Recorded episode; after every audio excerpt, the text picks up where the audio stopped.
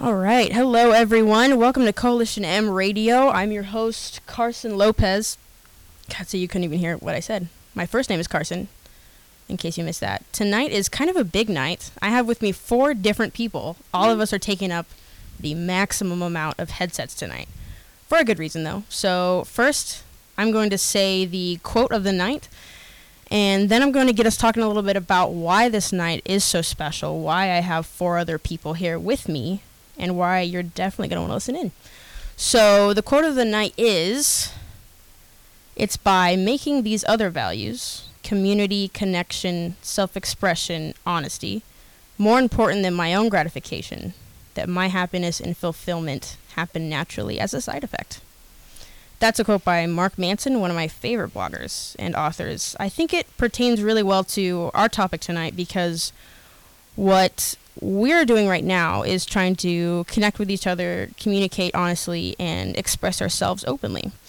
So the people that I have with me are all separate individuals with nuanced beliefs. I don't think any one of us is on any extreme side of things, but we are here to discuss our differences and hash things out. With that being said, nobody here is an expert, and I would like to reiterate that, that that's exactly how I wanted it. Some people that I asked to join me tonight were a little nervous because they didn't want to say something wrong or sound stupid. And I said, this show is about students, and students are learners, and students are imperfect, but that's what makes our minds so unique. We don't know everything, and that's why we're all here. So I'm going to let each one of my guests guests formally introduce him or herself. So go ahead, guys, say whatever you like about yourselves, your major, passion, whatever you want. Who's starting? All right. Uh, hey, guys. My name's A J Ladner. Uh, you've probably heard me with uh, Derek from The Take. Uh, I'm a general studies with a concentration in biology major as well as a Spanish major. Um, I really enjoy music, and I'm really passionate about the L G B T Q community because that is a community I find myself in. Hello, my name is Haiti Reyes, and I am a junior. Um, I'm actually really passionate about women empowerment, and uh, my major is actually organizational leadership with a minor in Spanish and a certificate in women and gender studies. My name is Danny Ibarra. I'm a graduating senior studying music. Um, I will be attending Wichita State University um, next fall to get my master's in music. Um, uh, I was, uh, as of I guess as of today, I'm no longer the president of the Gay Shade Alliance, but for the past da, two years, da, I have da. been. um, and I've also been a resident assistant for three years, and Woo. also very passionate about women's rights, and people's rights, and okay. human rights. Well, I'm Stephanie Mesquita. I'm an R A in McMidas Hall. I'm also a sophomore. I am double majoring in communications and advertisement, as well as uh, graphic design, and a minor in Spanish. Um... Um, I'm also a very big advocate for uh, women's rights, just about, you know, everyone's rights. I want everyone to, you know, be equal. Um, but yeah. yeah. Okay. So I'd like to say, um, before we get into things, thank you again to, to Danny and A J and Haiti and Stephanie for, for joining me. Thank you for reaching out and sitting down with me and, and all of us. This is going to be pretty easy, I think, because we're all friends and we all know each other. We work together. And so nobody has to come into this or walk away from this thinking that they were judged too harshly, hopefully. uh, so tonight we're going to be discussing a most recent issue that's come to my attention within the last couple of months. And that, even though it's been around for quite some time, and that is the topic of uh, Latinx. For those of you who don't really know what Latinx is, we will explain, not to worry, and we're going to talk about it and what it means. I know that a couple of us in here take issue with it, and others in here think it's a great idea, and the rest of us are pretty neutral on the subject. The broader subject, I will note, though, is definitely about gender, and particularly, particularly those who do not conform to the social norms of gender. So some of these questions may be a little difficult to get through because they're kind of loaded and I want everyone to get a chance to talk, but I think we can do it.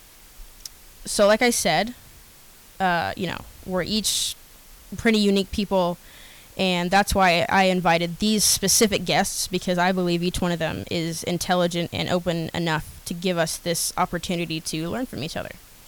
Um, Jaren, if you're listening, then yes, I do mean that you are not unique enough for me to invite on at this time. Cold oat. Sorry, not sorry, buddy. He's not listening anymore. He's turned it off. So let's get started. I'm going to start with some general questions just to warm up uh, a little bit, especially since I know that not everyone who listens to Coalition M knows the same things that I know or that you all know.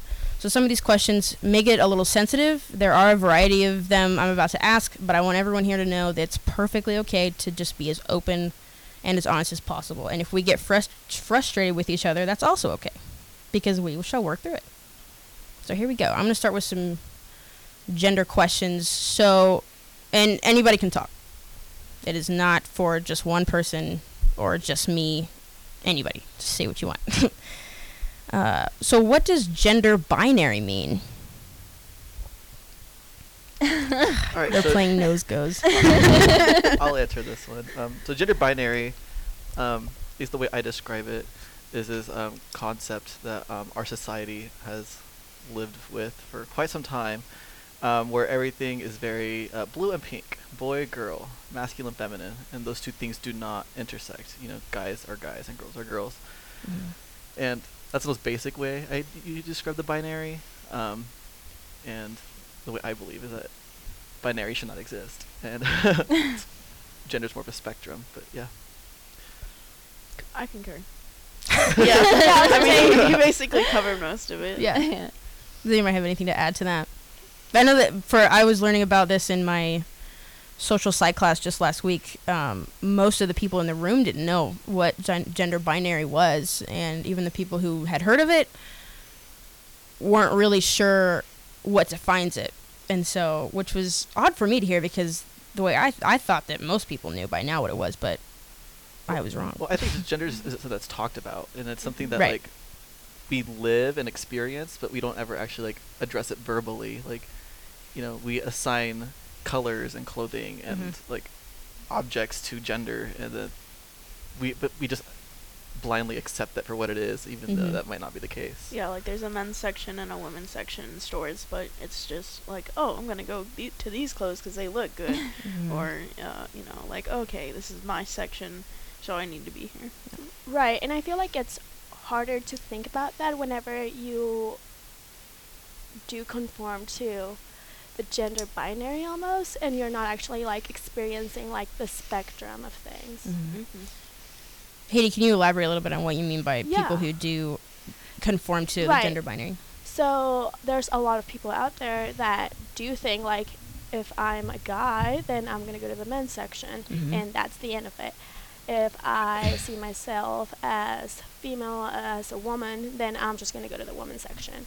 So whenever you're not thinking about um, gender as a spectrum, like Danny was talking about it earlier, it's kind of hard, or like, it's easy to oversee, or like, yeah, to oversee like gender binary, because it's just what's normal to you. Mm-hmm. Well, I think it's a lot more like broader too. Like I agree with kind of what you're saying, just like, like I identify as a cis male, like on a spectrum view, if you're looking at it, mm-hmm. but I still conform to like my gender. Cause right. It's like, you know, I don't hesitate about going to the g- men's section. I don't. I like the color blue. I exactly. You know, I like cars. You know, it's just like, mm-hmm. but it's just like all these things that are assigned masculine or boy, mm-hmm. like just happen to be the things that I align with, but yeah. that I want. So it's just like, but I think it's something that people just don't talk about. And you know, if I wanted to go wear a skirt and heels tomorrow, like I should be able to, but right. But because you do, you do like the blue and you know the masculinity that comes with being a guy. Which it's because of the binary. Exactly. I mean. Mm-hmm. Yeah, that's exactly what I was talking about earlier. So I think maybe we already touched on this a little bit already. Um, what is gender nonconformity, and what all identities does that term entail? All right, my turn. Um, so uh, basically, anything that is gender non-conforming um, is anything that doesn't go with a binary. So um, if you're a guy but you want to wear a skirt, that would be gender non-conforming because you are not following the quote-unquote rules or, um, I guess, social constructs of what it means to be a guy or what it means to be a girl. Um, and that's why it's more of a, and that's why we define I get gender as a spectrum, because there's so, uh, it, gender's fluid. Like, you're not, you could be the ultra manly man, but like the color pink, or you could be, uh, a extremely feminine, but you think that camo is the best face paint in the world. And so um so giving room to for pe- like we call it a spectrum because everyone is their own individual, and so they can fall anywhere on that spectrum. So yeah, I guess going back, gender nonconforming is anything that's not binary. So this may seem like a, I don't want to say stupid question, because I know that everyone in here knows the difference. But for those who don't know, what is the difference between someone who is transgender and somebody who does drag? Okay, uh, me again. Um, it's okay, guys. You don't have to let A J. it's, it's okay. I know. I know you all know the answer to this question. It's okay. I got this. Um, okay, A J, you got it. So uh, the difference between uh, being transgender or um, performing in drag is that you do not need to be transgender to perform in drag. Uh, drag is essentially an art form where, um, I mean, in I guess really simple terms, uh, people dress up as the opposite of the gender. So like men will dress up as drag queens and become uber feminine, or uh, male or excuse me females will dress up as males and become drag kings. Um, and sometimes drag queens are transgender, sometimes drag kings are transgender, and sometimes they're not. So it's more of a art form that expresses an extreme form of uh, the opposite gender that you are trying to um, I guess express. I just state it as a drag is just you're you're up on stage exa- exaggerating a gender, mm-hmm. like yeah. whether it's yours or someone else's or in between or what, you know, whatever you want it to be. Yeah. Um. And then being trans is just you're you don't identify with how you were assigned at birth. Yeah. So. And it's not for a show. No, and it's it is it, and who it's, you and are. It's your yeah. ide- it's your identity. Right. It's not something that you're necessarily right. going to put on makeup and perform on mm-hmm. a stage for. Right. And or get paid for. I I did. I t- I took a human sexuality class uh, last semester, and I learned that most men, at least, who do drag are usually straight males who are not transgender. And so that was interesting. And it's the same thing for, I know people get uh, transvestite. That's another thing. People get confused with transgender or someone who does drag. Transvestite is somebody who finds dressing like the opposite sex to be sexually arousing. They do not wear it in public. They don't. They don't do drag as a as a show or for entertainment. And they don't. They're not transgender. They just like to dress as the opposite sex because it's a turn on. Yeah. yeah, I didn't know that. Yeah, yeah. Well, because people um, used to think that somebody who was who uh, they used to think that. A man who dressed like a woman, especially prostitutes, were transvestites, and that has weirdly nothing to do with uh, with who they are. It's just it's more like a like a fetish type of thing, um, and those and of course we all know that there are plenty of fetishes out there, and that's just one of them. So why is Did we explain what, what transgender is? Yes. It's mm-hmm. yeah. Yes. So it's some it's somebody who right what Danny said. It's somebody who dresses who not dresses somebody who feels internally yeah, how they identify. Right, how they identify is not the same as the their anatomy, their biology, which is their sex. Um, so why is visibility of these separate communities, as in transgender and gender nonconforming, why is visibility for those communities important? What what does society need to know about these people, and why is it important that they know that? Well, I think right now they're just being swept under the rug, like they're not being talked about at all.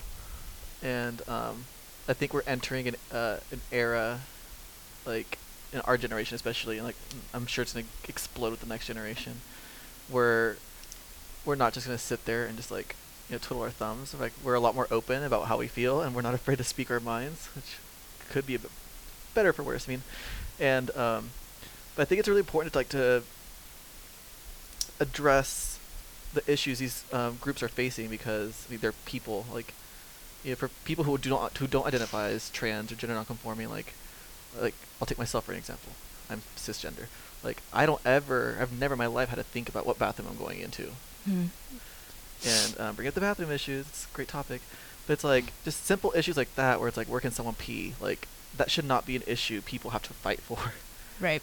And so I think it's just like, and then there's other issues with just like with like, you know, when you look at medicine and healthcare, it's like getting um, trans people like the right types of hormones they need or the medications they need. And um, it can even be as simple as just like talking about pronouns and talking to someone in, in, in the pronouns that they want, that they identify with, and not how you identify them as.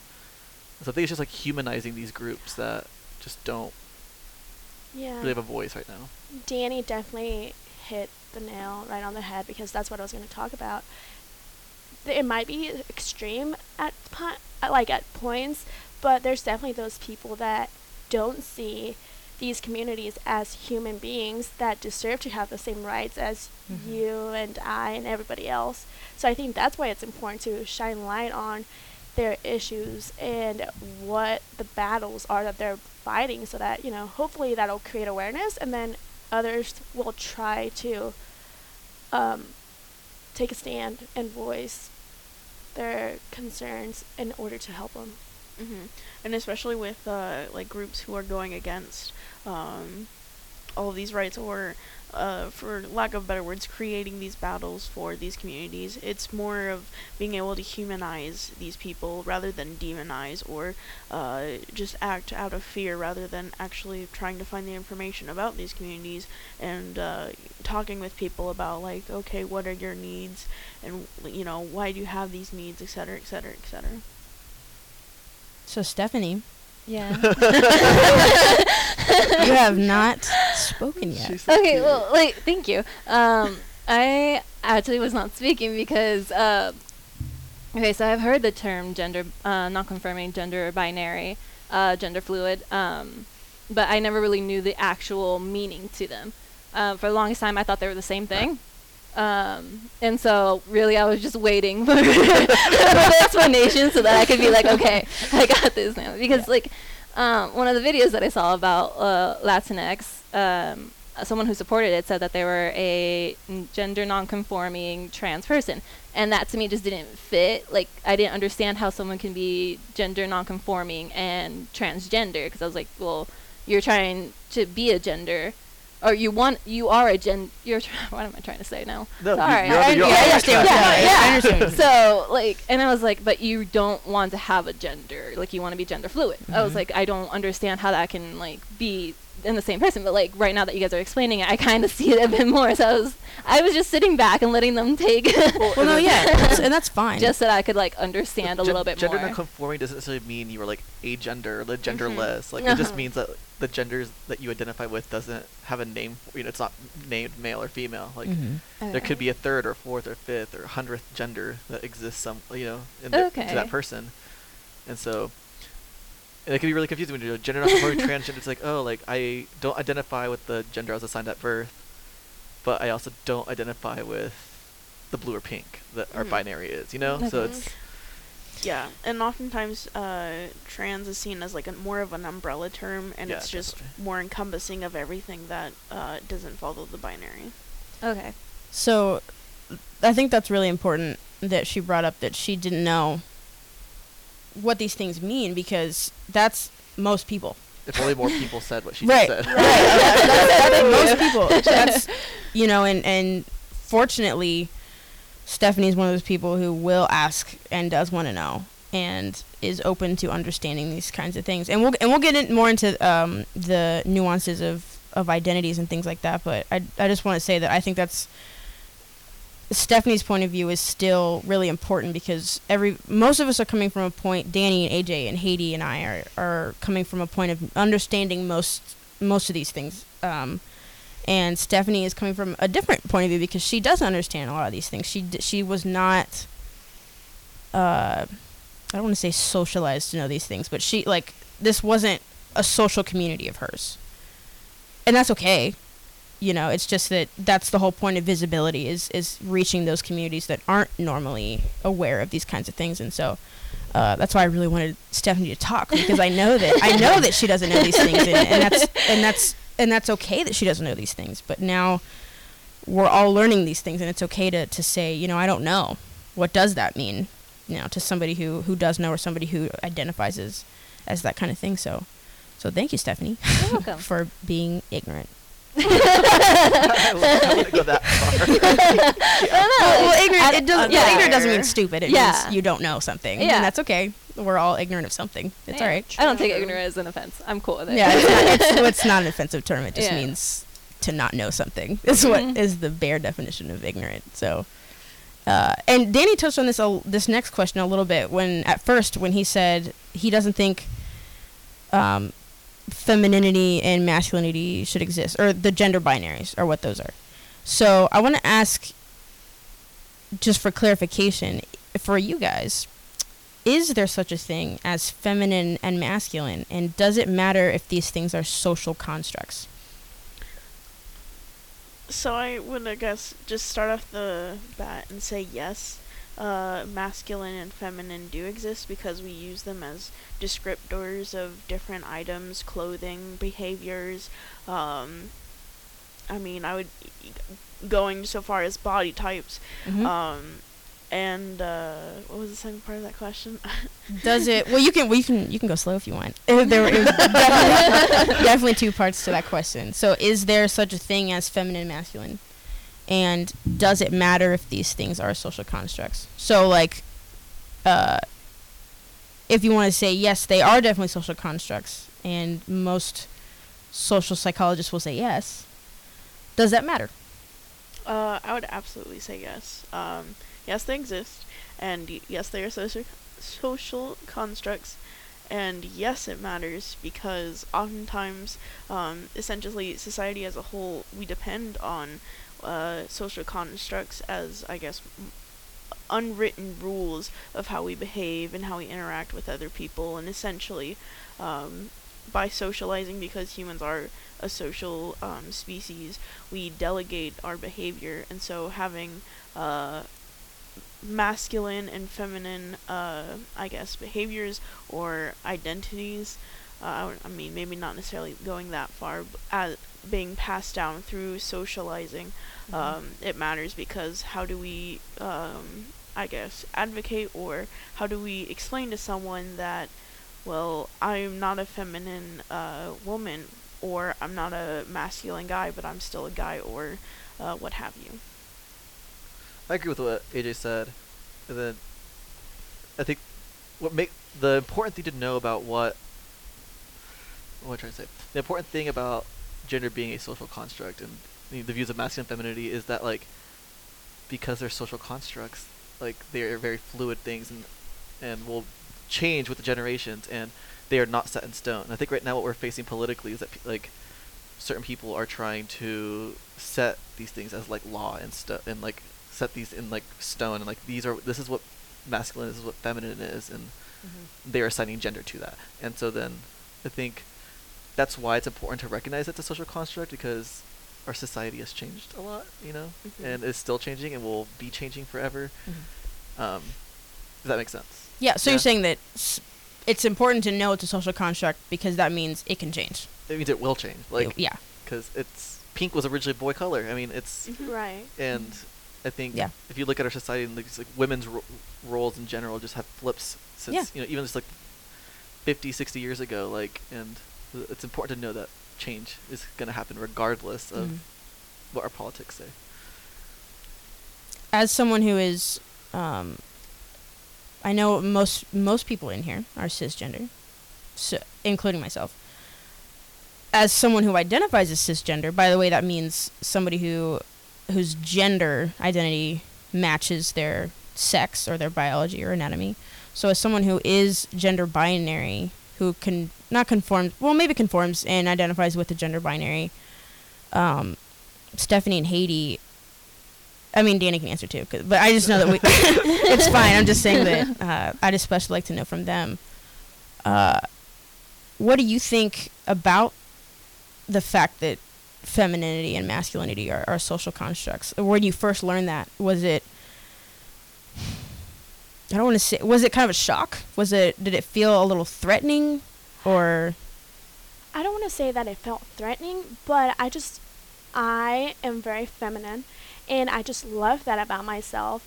And when I hear other people talking about how, like, I don't want to say like a negative connotation, but like, you, Haiti, are a girl, and the fact that you're feminine, you're like conforming, mm-hmm. was a little bit off-putting, because I just love, like, I love going out, doing my makeup and hair, and just laying the game, and I'm okay with that. But when somebody is like coming to me and saying like, you know, you're just conforming too much, like, why would that be a problem? I love, you know, everything about my, I embrace my feminine, like my femininity. Yeah. Yeah, yeah, we're, yeah, we're good. Hard. Yeah. But uh, yeah, so I don't want to say that it was like threatening, but it really was off-putting, mm-hmm. um, because some people definitely, and in every spectrum, like, can be really, like, take it to the extreme. So I think it's also important to be cautious about what, how, the words that we use when we're talking about this, making it not be um, so off-putting or threatening to some that really embrace that, like myself. Mm-hmm. Okay. Um. So I am also cis.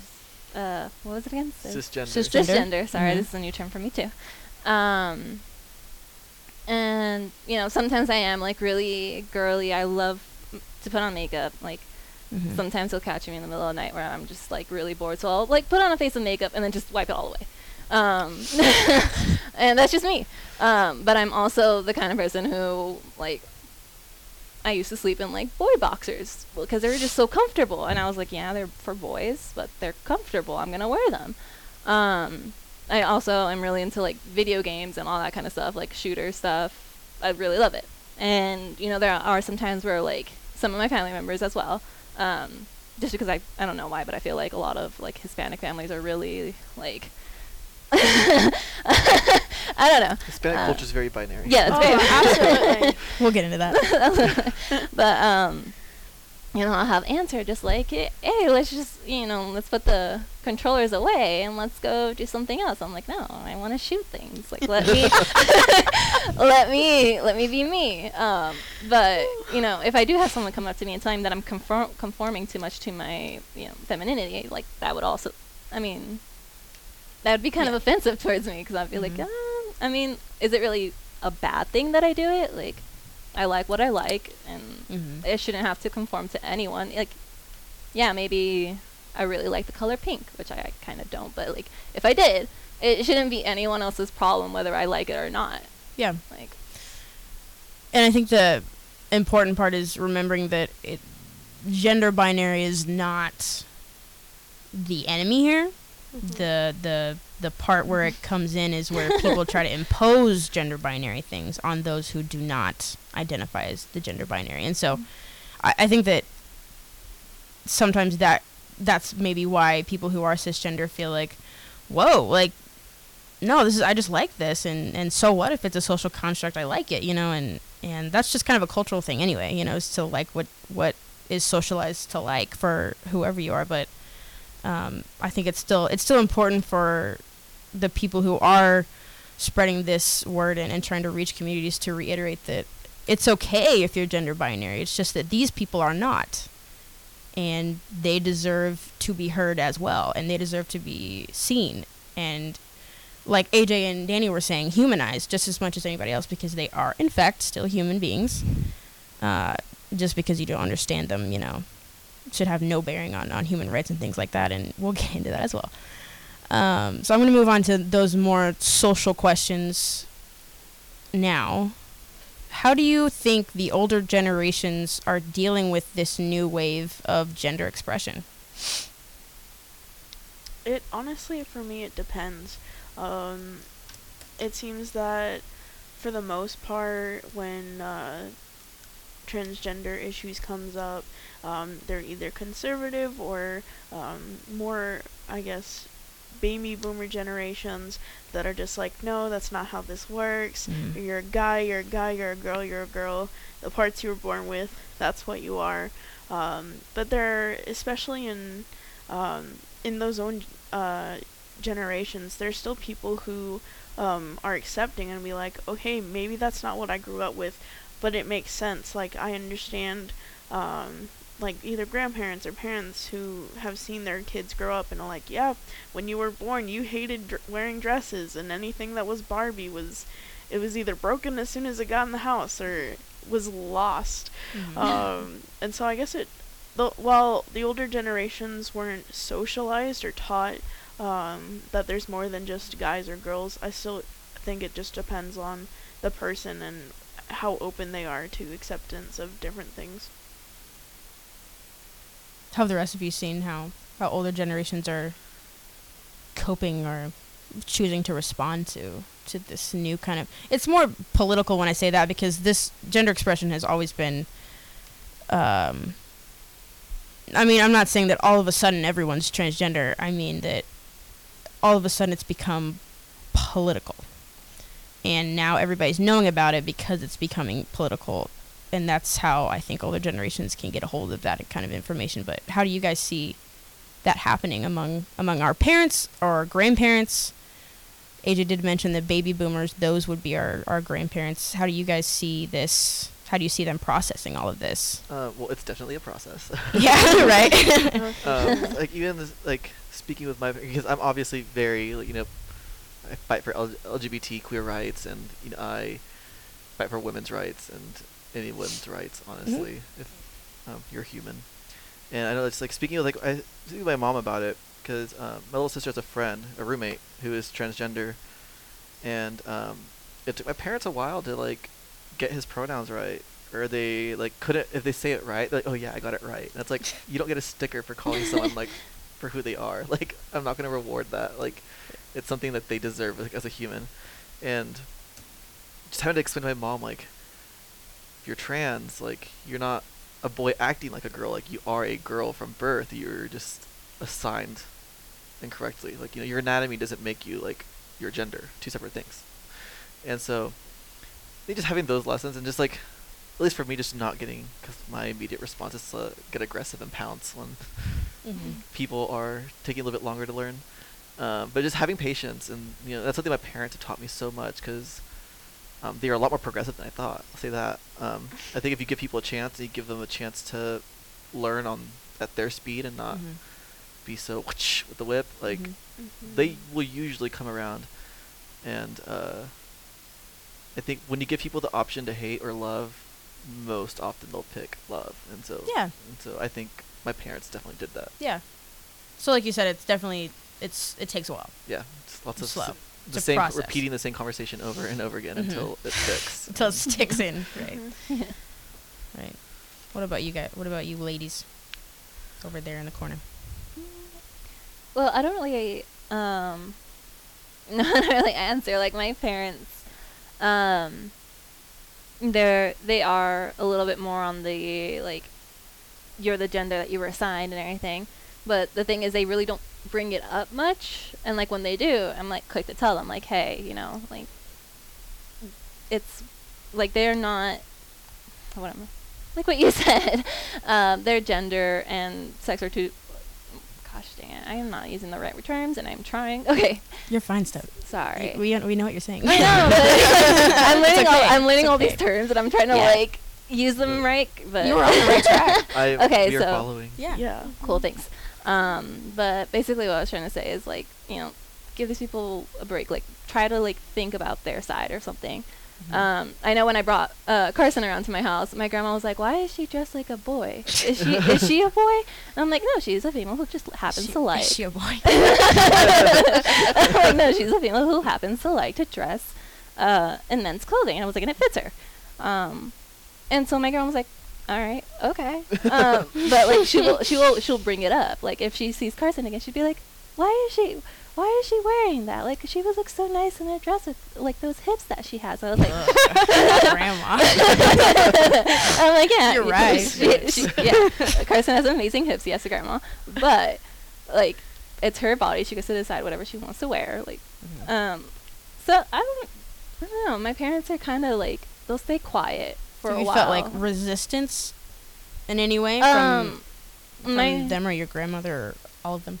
I feel a little bit more resistance from my dad, um, just because he is more of the, like, we'll just stop talking about it uh, kind of person. He'll just be like, okay, and then just leave it at that. Like, mm. uh, and then a few months comes along, and then it'll be brought up again, and he'll just try to cut off the conversation as quickly mm-hmm. as possible. Um, I think it just kind of makes them com- uncomfortable to think mm-hmm. that way. Or why do you think so? Um, my dad really grew up in the kind of mentality of like the men should be, you know, strong and like machismo, machismo, ch- machismo all the way. So it was all about, um, um, you know, women are delicate and small and like all that kind of stuff. Um, my dad is the kind of person to tell me like, don't depend on any man, but then later on would be like, you should find yourself a nice rich man so that you don't have to work. So I'm seeing some conflicting yeah. messages. So some of the, some of the message are are getting to uh, through to him, but then like a few months later, I feel like it's backtracked and like I have to start it all over again. Mm. Um, so it's kind of it's kind of hard with my parents. Yeah. Uh, I don't know whether we're progressing, uh, but we're getting we're. Hmm. We're getting somewhere. You're rocking the boat. We're, yeah. Ro- yeah. we're definitely yeah. rocking Which the boat. Which is good. That's good. That's good. Yeah, and for me, I I was listening to Stephanie speak, and I can relate in so many different ways. And I feel like, and I know you said we were going to talk about it later, but I feel like with older generations and the Hispanic community, um, it does, like, talking about these issues do make them feel uncomfortable, and oftentimes yeah. they're just like, you know what, yeah, I want to hear you out, but, like, not right now, or... yeah, let's talk about it later, and then later never really comes. Yeah, it's intimidating. It really is. Um, but yeah, I definitely agree. I feel like conversations like this make, oftentimes make the older generations a little bit more uncomfortable, or they're just so unaware that they don't want to, no, we were talking about this earlier, they don't want to look or seem ignorant, or, and that's why they just kind of drop it and kind of turn the other way and hope that, you know, it goes away magically or something. Mm-hmm. Yeah. What kind of message do you think uh, is being received by the younger generations, people who are younger than than, than us? Not necessarily college age, but maybe a little bit younger. Um, I wouldn't say like, well, I mean, maybe, yeah, even to little kids, you know, people who are growing up in a different kind of society that that people our age and older are, are fashioning in a way for them. What do you think the message is? I think it's definitely getting more exposed to them. Like my little nephew, for example, he will watch us paint our nails and do our makeup, and he will constantly ask us for the same treatment. We go and get him pedicures and all that kind of stuff, and um he just really loves it. And if anyone dare to ask him like why is he why is he doing that or whatever, or like he shouldn't be doing that kind of stuff, he'd just be like, why? I like it. Like, it's time for me to spend with my aunts. I really enjoy doing this. So um, I think it's, I think it's like the message is getting a bit more through to the younger generations because it wasn't really imposed into them. Like growing up all their life thinking that they have to like cars or they have to like Barbies, um, as in contrast with our uh, older generation who's like grown up thinking all that. Like this is kind of new to them. Do you think that's a new development? I don't think it's a new development. I think it's more of like it's been uh, more exposed throughout this age. Like like I said, I didn't really know about gender binary or any of that kind of stuff until I got to college and I started hearing it a bit more. And then now thanks uh, to the Latinx thing, um, I know no, I now know a little bit more. But well, I oh, sorry, go ahead. I think like what like what Stephanie says, like, it's like our generation and like the future generations are just seeing it more. I think it comes back to visibility. I think mm-hmm. right now what's making the biggest impact on visibility is media, mm-hmm. because it's like our parents' generation and like older, like they didn't have Facebook or Twitter mm-hmm. or, you know, like Tumblr yeah until yeah. they were already adults. And so like yeah. they didn't have these things so, to like talk about these issues or to, you know, like I think it's a lot easier for you to sit at a computer and type something than, you know, get into someone's face and, you know, talk mm-hmm. about something. And so Uh, they not get in their face, but yeah, I know. I know. Well, well, what I mean, what I mean is like, uh, yeah, it, it is. You're right. It is a lot easier to, to see these things because of because of social media. But what I mean for Stephanie is like the way that I've been seeing it is that children usually are have always wanted to kind of explore the other gender, but they're always there or they were usually shut down mm-hmm. before it got to that. You know, my little brothers love wearing dresses at home, and they love painting their nails and going showing their friends at school. And my mom's not necessarily somebody who would either encourage or shut that down, you know. And I, I so I think that it's a normal thing for kids to want to do that, but it's just not being as rejected mm-hmm. now. You know what I mean? So that's what I meant by, do you think this is a new development? Because I don't think it is. I think that I think that there is a different response to it now, mm-hmm. but kids have always kind of wanted to explore that part, even if they don't stay over there, even if they don't end up liking, even if uh, even if your nephew Christian doesn't end up liking girly things forever, they still have that curiosity. You know what I mean? Do you guys see that at all in yeah. kids? Oh yeah, that's definitely where the social constructs come into play. I was gonna yeah. say that. Just because of, you know, as a kid, you know, your world is your oyster. You have so much to explore, so much to learn, and it's not until someone tells you no or uh, essentially socializes you towards one way or the other do you really, uh, I guess, internalize that, oh, there's a difference between this and that, or mm-hmm. why can't I wear a dress? Oh, well, it's because you're a boy, but I like wearing dresses. Or, um, oh, why can't I get a pedicure? Because it makes my feel- feet feel nice. Mm-hmm. Oh, well, because you're a boy. Or... Exactly. I think what A J said is, like, we social we socialize them one way or the other. Mm-hmm. You know, the second you tell a boy he can't play with the Barbie, you tell the girl that she has to play like Pretty Princess. Like, it's you're sending a message out that, like, oh, I can't be the other thing, which is why, like, you know, when trans people grow up or gender nonconforming people grow up, it's like coming out is such an issue, or it's yeah. like you know, it becomes a lot harder for them because it's they're having to pick one or the other, and that spectrum is very important. Mm-hmm. Yeah.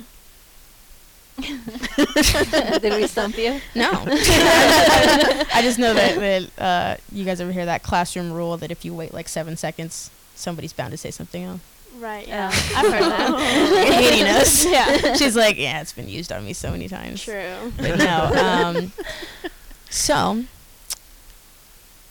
remember when I said that we would get into all the different identities and what that means socially yep. for us? So my mm-hmm. next question is, do you think that it is reasonably confusing to some people who will hear our generation, so uh, millennials, say things like, I don't like or need labels, and then change their Facebook profile to a gender, queer, sapiosexual, aromantic?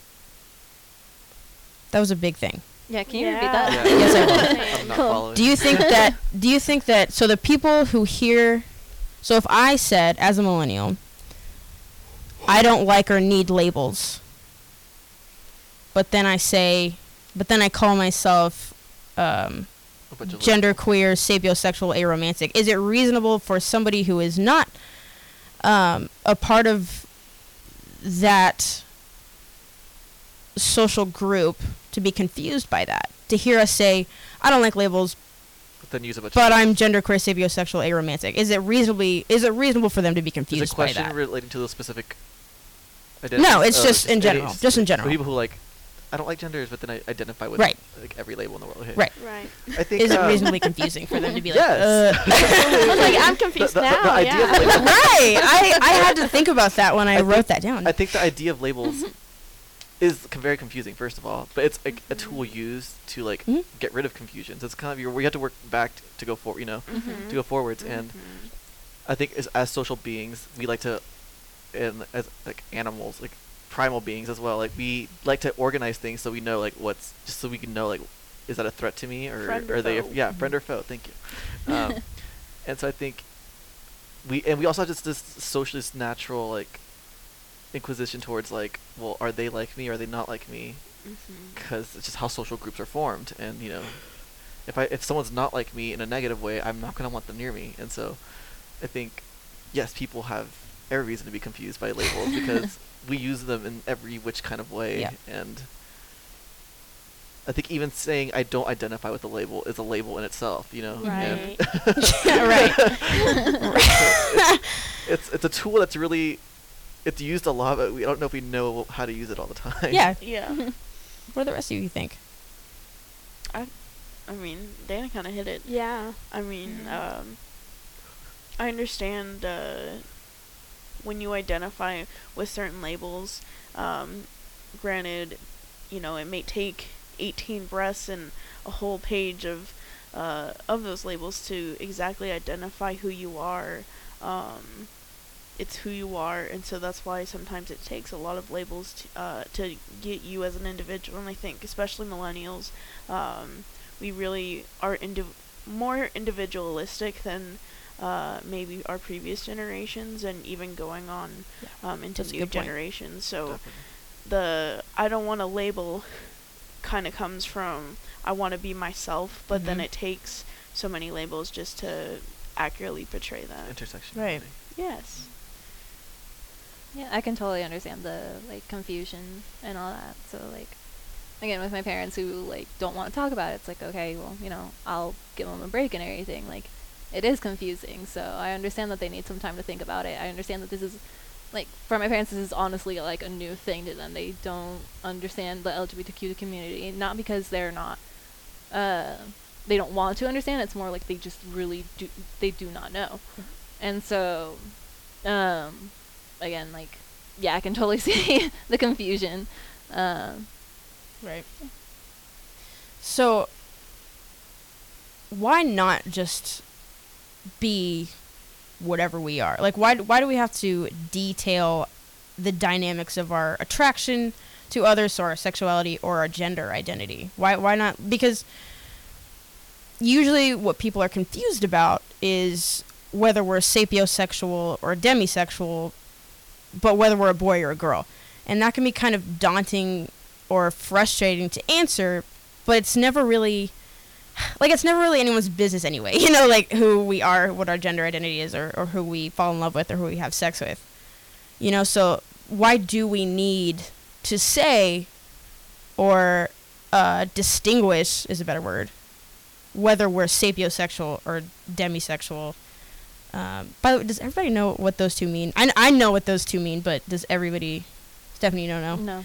Haiti doesn't know. So sapiosexual is, I'm pretty sure, uh, when you're sexually attracted to intelligence. Mm-hmm. And demisexual, I believe it means um, when you can't really have sexual feelings without the emotional attachment. First. Um, first, right. So you, you have to must have the emotional attachment before the sexual uh, attraction, cool. arousal, okay. right? And so, the, so one is emotional, one is one is mental. So, why do we need to say that?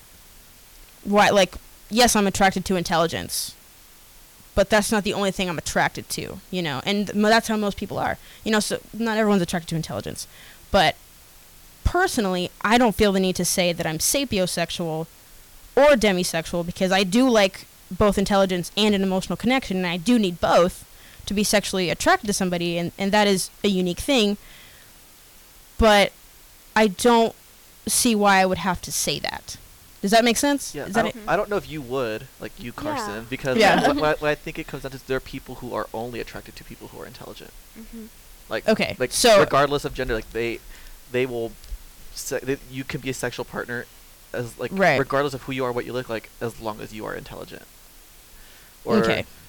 um, demisexuals, like, uh, if I didn't, it didn't matter who you were, how attractive you are, or if w- there is that emotional whatever. link there, then sex can happen, you know? Mm-hmm. So I think it's not necessarily for people who, like, I, I, I, I like smart people. I like, I like to have sex with people who are emotional, and I have right. that emotional connection with, but I can use a broader term, like, cause I identify as gay. It's like, I say I'm gay because mm-hmm. I'm more interested in them being a guy first, mm-hmm. and then, you know. So and so I think the labels yeah. are just for, they're a lot more specific than people make them out to be, and I think that's something that can sometimes get overlooked. Mm-hmm. Mm-hmm. So, Danny, um, so do you do you think that that's a lot of people who are only kind of, I, I don't know how else to put this, so I'm going to say, like, monosexual. So only attracted to not what's in somebody's pants or under someone's shirt, only attracted to uh, so sapiosexual, so intelligence. Do you think that's a lot of a lot of people who are only interested in one uh, one thing? I mean, I'm, I'm, yeah, like yeah. I don't want to say no, because I'm sh- like I, I say no, and like a thousand people raise their well, hand. Well, it's okay. I just, like, I just asked you what you think. Like, you can but, say, no, but the thing like, is, if you like, don't think so, it's okay. Like, I, I, I don't not think, uh, yes, I think there are a lot of people yeah. who are monosexual. Yeah. I'll say because usually that would be categorized as a fetish. To only like one thing right. and yeah. not something else. So, but that's your identity, and that's the label you right. go with it, though. So, like, right. So, like, the way I look at it is like, if you want to identify, like, I, I have met someone who's demisexual, mm-hmm. and they, and the way they explain it, like, like I said earlier, like they, like the way you define it's like, it, as long as there's that emotional link is there, mm-hmm. that's that's their only requirement. And so, if that yeah. is the part of their sexual identity that means the most, why not use that label? You know? Yeah. Does that make sense? Like, it does make sense. It does make sense. It's kind of like, like if you're when you introduce someone and you say, this is... If, so somebody who's has a fetish for leather. I think fetishes, I mean, if, to my understanding, is mm-hmm. like, you need that thing to get off, to finish. Right. And, yeah. and I think someone who's demisexual seems like doesn't necessarily need a smart person to get off, but I think it's like they... You mean sapio? Sapiosexual yeah. to get off, I think it's... the pers- the sexual partner themselves has to be intelligent. It's you know? for um like well then doesn't that mean that they do in fact need it to or like they won't be attracted to the person unless they are intelligent not for necess- sapiosexual? I would say not necessarily because um to me I consider sapiosexual like the labels of sapiosexual to be for a love and attraction rather than um like actual sexual act, which is what I think fetishes more go to is the sexual act of leather or of intelligence. So if they can do, you know, um, differential equations mm-hmm. and that gets you off, then that would be a fetish. But but if um if they can do differential equations, but that really, you know, that makes you attracted to them, not necessarily in the sex kind of way, then that's that what I would say a sapiosexual is more of an appropriate label in that case rather than a to fetish. use fetish. Yeah. yeah. Yeah, I really appreciate that because I was struggling when you were throwing both yeah. of those terms around. I'm like, wait, I'm so confused now. Picked, but yeah, picked, no, I picked, picked some. Yeah, I picked yeah. so demisexual is right. the the heart to heart attraction, gotcha. and the sapio is the intel is the mind, the brain Got to it. brain. Yes. I know those are I I did purposefully pick those words though because they're difficult and because this is where the confusion starts. Right. You know, because I understand I understand what what what A J and, and Danny are saying, that it's it's different because you can fall in love with them or you can fall in love with them. You don't need it, right? Like like that's not what gets you off. It's just that the door is open yeah. if yes. it's there. Whereas with a fetish, so like I said, leather, it must be there for you to orgasm. Yes. Mm-hmm. It's a great word. Right. Okay. And so it's just that those seem to overlap more than anything. That's okay. You know, yeah. which is okay. Yeah. I'm just saying, like, I think that's where the confusion is because mm-hmm. they overlap more than they do not overlap.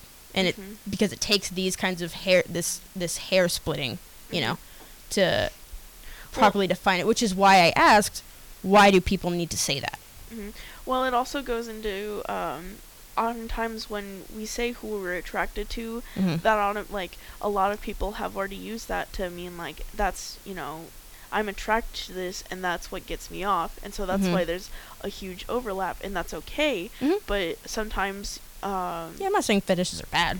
Yeah, definitely not. Um, oh, no, not um, definitely not. Hey, I mean, wow. Individualism. Um, uh, but definitely, like having the distinction of what is an attraction and what is a fetish is, um, I guess, something that should be talked about more. Like, is one of those like this is the diff- like this is the line between. Um, what you're attracted to, or like who you someone mm-hmm. who you can love versus someone who you can have sex with, or vice versa, or both. So then so when somebody says I am sapiosexual, I'm attracted to intelligence, it must be there for me to engage in, a, in any kind of romantic and or sexual relationship with you. What is like the the goal in mind of how the other person would react? So like, do people say that so that whoever they're talking to will be like, oh, well, I'm not intelligent, so you won't like me? Like, or they'll say, oh, I am intelligent, so you will like me. It's like, why is this brought up is what I'm trying to is what I'm trying to get. Does that make sense? Is it like, really brought up? Like it is. Yeah, like yes, it is brought up. It is brought up. Like I, I don't identify like specifically these two labels. Like I, right. I don't know. Is yeah. my answer. That's okay, and you can say that. But, say that. But like, yeah. like, if I tell someone I'm gay and the girl's coming up trying to give me her number, I'm gonna be like, I'm gay, and if she doesn't mm-hmm. get the hint that I don't want her number, right? Like, I think that would elicit a response of like, I'm telling you this that's, because right. I don't want you in my door. Like, right. That's definitely more. Ex- that's definitely exclusive, right. though. And something like intelligence, I don't know if someone who's who's not intelligent is going to be like, oh, that's not me. You know, like that's not me, right? right? So what I'm saying is, where does this even come up in conversation? Is I'm saving because I've heard people say it. I think it's just mm-hmm. being able to you talk know. about it, and it's like if I can yeah. have a conversation with you, and you're like intellectually stimulating, like mm-hmm. yeah. Because, like, defining intelligence is, like, uh-huh. you know, to a four-year-old, if you can do a multiplication problem, like, that's great. But, like, mm-hmm. to me, it's, like, people who, like, are discovering, like, how to kill cancer cells. I'm like, that's really fucking mm-hmm. smart. That's okay, Danny. It's okay. Oh, no. Someone's going to get in trouble. No, it's okay. Um, I knew it so, like, so, like, so someone who is, I'll stick with sapiosexual. Since demisexual, I feel like is a little bit harder. Uh, so someone who is sapiosexual will always can be. So let me back up. If Stephanie is intelligent and I am sapiosexual, if I'm intelligent, if, let's not presuppose. Okay, she's gonna break up with me after tonight. so, so, st- so Stephanie is intelligent. I am sapiosexual. I've started him. I'm, I'm sorry. I wound. So we bad. wound him up. And I am. I am. So I oh, will, without a doubt, be attracted to her. Is that what that? Is that what it means? Okay, I, I want to say this right now. I don't think any of us in here identify as this, so I personally do not feel like feel comfortable answering this question. Like, I feel like, I feel like you should ask a sapiosexual these questions. Mm-hmm. Okay. Mm-hmm. Just because, like, I don't want to speak on behalf of a community that I don't belong don't, to. That's fine. Yeah, yeah you don't so have to say anything. Okay. I mean, that's just where I stand. I would go, and like an extra step farther, saying it depends, and right. like they could. Um, and then back to like their community, their answers. Mm-hmm. Um, but it could also be in terms of like how they want to be identified as. Like, mm-hmm. okay, you are a sapiosexual, so you're intra- uh, oh, like uh, words. So you are attracted okay. to okay. intelligence, and so mm-hmm. now I know. W- in whatever process that may be, whether it's like, okay, I'm not that intelligent, so I'm gonna, you know, back off, or, oh, I think I'm intelligent, so we may have a chance mm-hmm. at some romantic connection, or, oh, so that's who you are, okay, well, it's nice to meet you. It's just interesting because intelligence is relative. Yes. Mm-hmm. And being gay and attracted to the same sex is not. You know what I mean? Like, I think it can be because how can it be? Back to our gender spectrum, like.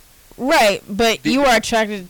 So as a gay man, you are attracted to other men. Yeah, but gay I, or whatever. But I think it comes down to also like, man can be defined as so. He's doing quotations. Yeah, yeah, right. No, it's okay. Just so that they know, it, yeah. he, he means like man in quotations. Our like, s- yeah, our can, social idea of a man. Yeah, so it's like we can't like. I'm sure the way I. I describe a guy, it's gonna be a lot different than the way Haiti describes a guy, different than the way Ada describes a guy. So it's just like mm-hmm. we're all gonna like.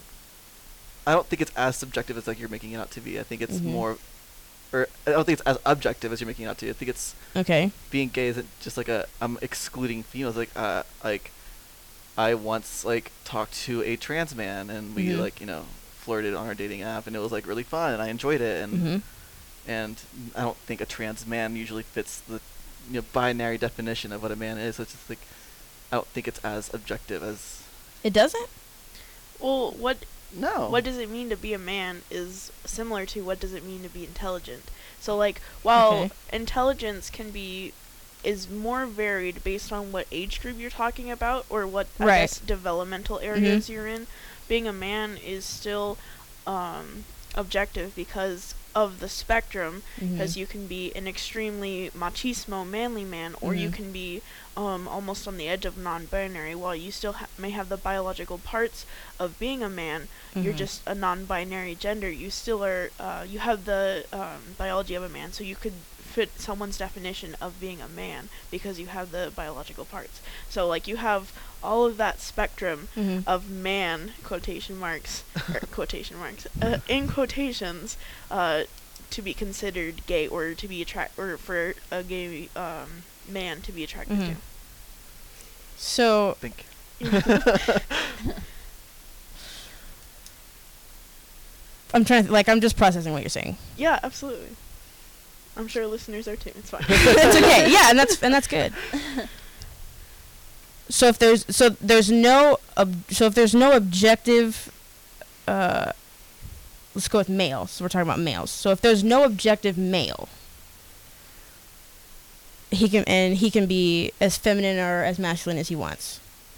That's what you're saying, right? Okay. Yeah. I'm making sure that we're on the same. Yeah. Why is there a need to say you're transgender?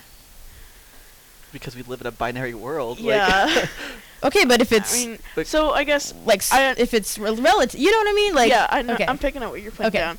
Um, so ideally, and kind and um, essentially, how as a society we are moving forward, um, a non-binary. Um, I guess society where it does you don't have to be a woman, you don't have to be a man, you can be in between, you can be both, you can be mm-hmm. one or the other, and that's okay. You can be you mm-hmm.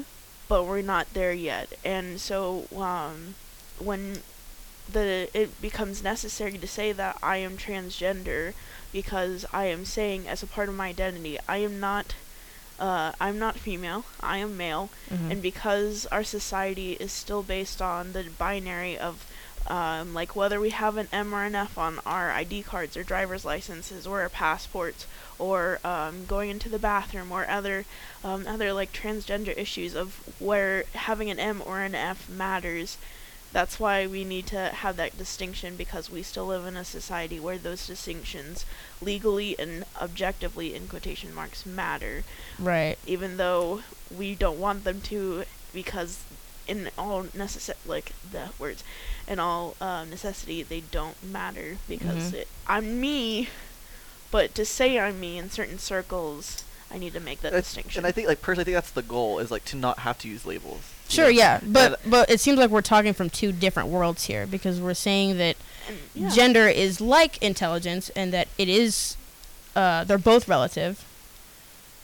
But then we're saying, but we live in a gender binary world where you have to kind of say which well, one you are if uh, you're transgender, you know, and, and that's, y- right, I'm, exactly. I'm crashing my He's fist crashing his fists and implying that there's a conflict of understanding. And that and that's where and that's where people get confused, because they hear things like sapiosexual and someone, what does that mean? It means you're only attracted to intelligence. Okay, well, I'm attracted to intelligence. Am I sapiosexual? And somebody says, well, is that the only thing that you... And like we said, like we can't speak for someone who is sapiosexual and what they think. But like this is where the, the confusion starts, is because we're saying things like, well, this is relative, but we're not in a relative world right now. You know, but we're mm-hmm. still trying to push the relativism, which is good, mm-hmm. I think, that we're trying to make it more up to you.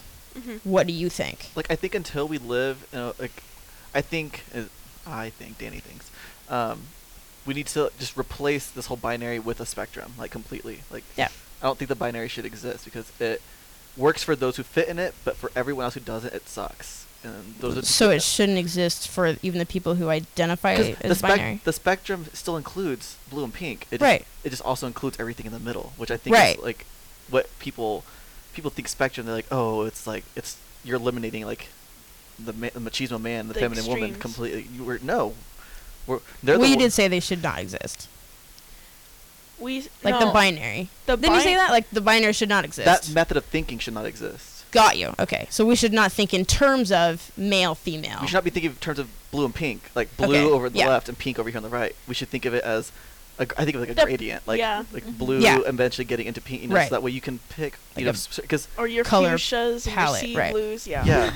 If that makes sense. Yeah, it does. It does make sense. yeah. Hey, and Stephanie. What do you think? Well, yeah. no, no, I am learning, seriously learning yeah, so yeah. much right now that I'm just like taking it all in. That's because fine, I feel, I don't feel like I'm adequate enough to like answer these questions because I'm like in this very moment I am learning and I still don't feel like A J and I also I can. like we know what we're talking we about. Right. We've studied and done yeah. research and read the literature. Right, yeah, yeah, like right now I'm just like taking it all in and I'm like trying to process along mm-hmm. with you guys. So yeah. like I I don't really know what to say, but I'm learning. That's so right. This is good. Yeah. yeah. That's okay. That's why we just like sure you guys are still with us. No, yeah. No, yeah, yeah, yeah totally. I'm just like good. learning. I also good. talk a lot. So. And that is also good. Yeah. That is good. No. This is I apologize. It's good. This is good. We need we need these these conversations. Yeah, you know. Educate us. Yeah. You know, yeah. Uh, so when we're talking about people who do not or cannot wrap their minds around the concept of being transgender, do you think most people are coming from spite or just ignorance? So not knowing, not understanding something. And if it's just from ignorance, how do we approach them without being too attacking or uh, aggressive, condescending or defensive? You know, if that, does that make sense? Uh, yeah, I'm gonna take a stab at this one. uh, yeah, so I do know a lot of people that struggle with that because their mentality is like, okay, if you were born with guy parts, you're a guy. Like, n- don't give me that. Like, you feel like a woman when mm-hmm. you look physically like a man. Um, and, yeah, I don't think a, a lot of people are... I'm sure there are some out there that are like, no, like, uh, we're n- completely different. Like, we don't agree on this, so I'm just going to, like, disregard how you feel or how you see yourself.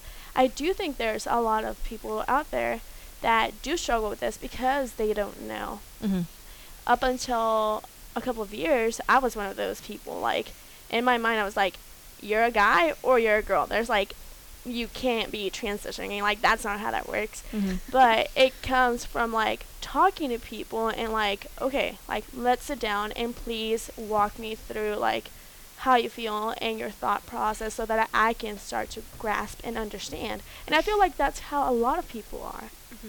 And, and I mean, it didn't happen like overnight. Like one day I like talked to someone and like, oh wow, this makes sense now. Like it's gradually happening still. Mm-hmm. Like I'm still learning and I'm still slowly embracing and understanding that. I don't think people are spiteful and are like, yeah, no, just because you're different, I hate you and I don't think that what you feel and see yourself as is right. Does that make sense? Yeah, it does. It does. So you think that it comes more, f- for most people anyway, mm-hmm. you think it comes more from just, not I don't knowing. know. Yeah. yeah, just like, for me, that's what it was. I yeah. just, it was such an abstract thought that whenever I did come across it, I was like, no, like, listen, like, either you're a dude or you're a girl, and you there's not that, like, in between or like, yeah. so yeah. Right. I agree with Haiti. Like, I think it's more, uh, I think there's more ignorance than there is spite. Mm-hmm. And um, and something um, I learned really early on, especially with my job as a resident assistant, is like, people don't choose to be ignorant. Like, mm. right. and, and, and that's such like yeah. a profound statement. It's yeah. a simple statement, but it's just like, oh yeah. wow, like, what yeah. does that mean? And right. cause, cause I, like, you know, I, I, for the last four years of my life, I've lived on floors with like sixty other guys, and um, having to talk to them like, hey, like, don't call like that person that word, like it's not uh, nice. Yeah. They don't like that because, you know, they are gay or they are transgender, and then you see the light bulb go off in their head. It's like, oh, I shouldn't be mean. Wow. And then right. they learn, and it's like great, and then they never do it again. And I think the people that are spiteful, because they exist. Yeah. yeah. Mm-hmm. And and this is something um, I always preach. Is like, there's all this good stuff in the world. It's great, but all the negative things are the things that we pay attention to. Yeah. Mm-hmm. Like I could give you, Carson, a, a list of one million reasons why you're amazing. But if I, were, if I were one thing in the middle that was like a critical thing, that's what th- that, that's You'd the one thing on you that. would remember. Right.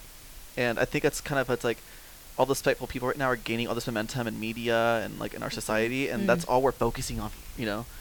But then there are still so many people that are fighting to educate and are fighting to learn, and you know are yeah. asking the questions that should be asked, and but they're not getting the attention, which really sucks. Like right. Mm-hmm.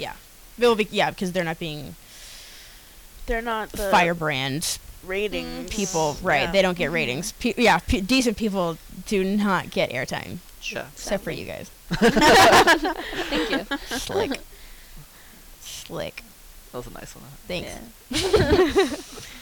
So we can jump into Latinx now. I know that Stephanie's been waiting for that. Yes. This is something that I can actually like jump in. Stephanie would love to talk about this. I okay. So, for starters, what is Latinx? So, what is the meaning? Who does it benefit? You can all speak, by the way. Feel free. Okay, so like what I've learned about Latinx, um, is that it is a term to include all people who are gen- uh, gender fluid, gender neutral, um, gender binary, uh, agender. Uh, Trans. She's learned Trans. all these new terms. Not, she's, not. I, she's really proud, actually. I am smiling so big. I am really proud. I really was trying. Uh, um, Clubs. Thank you.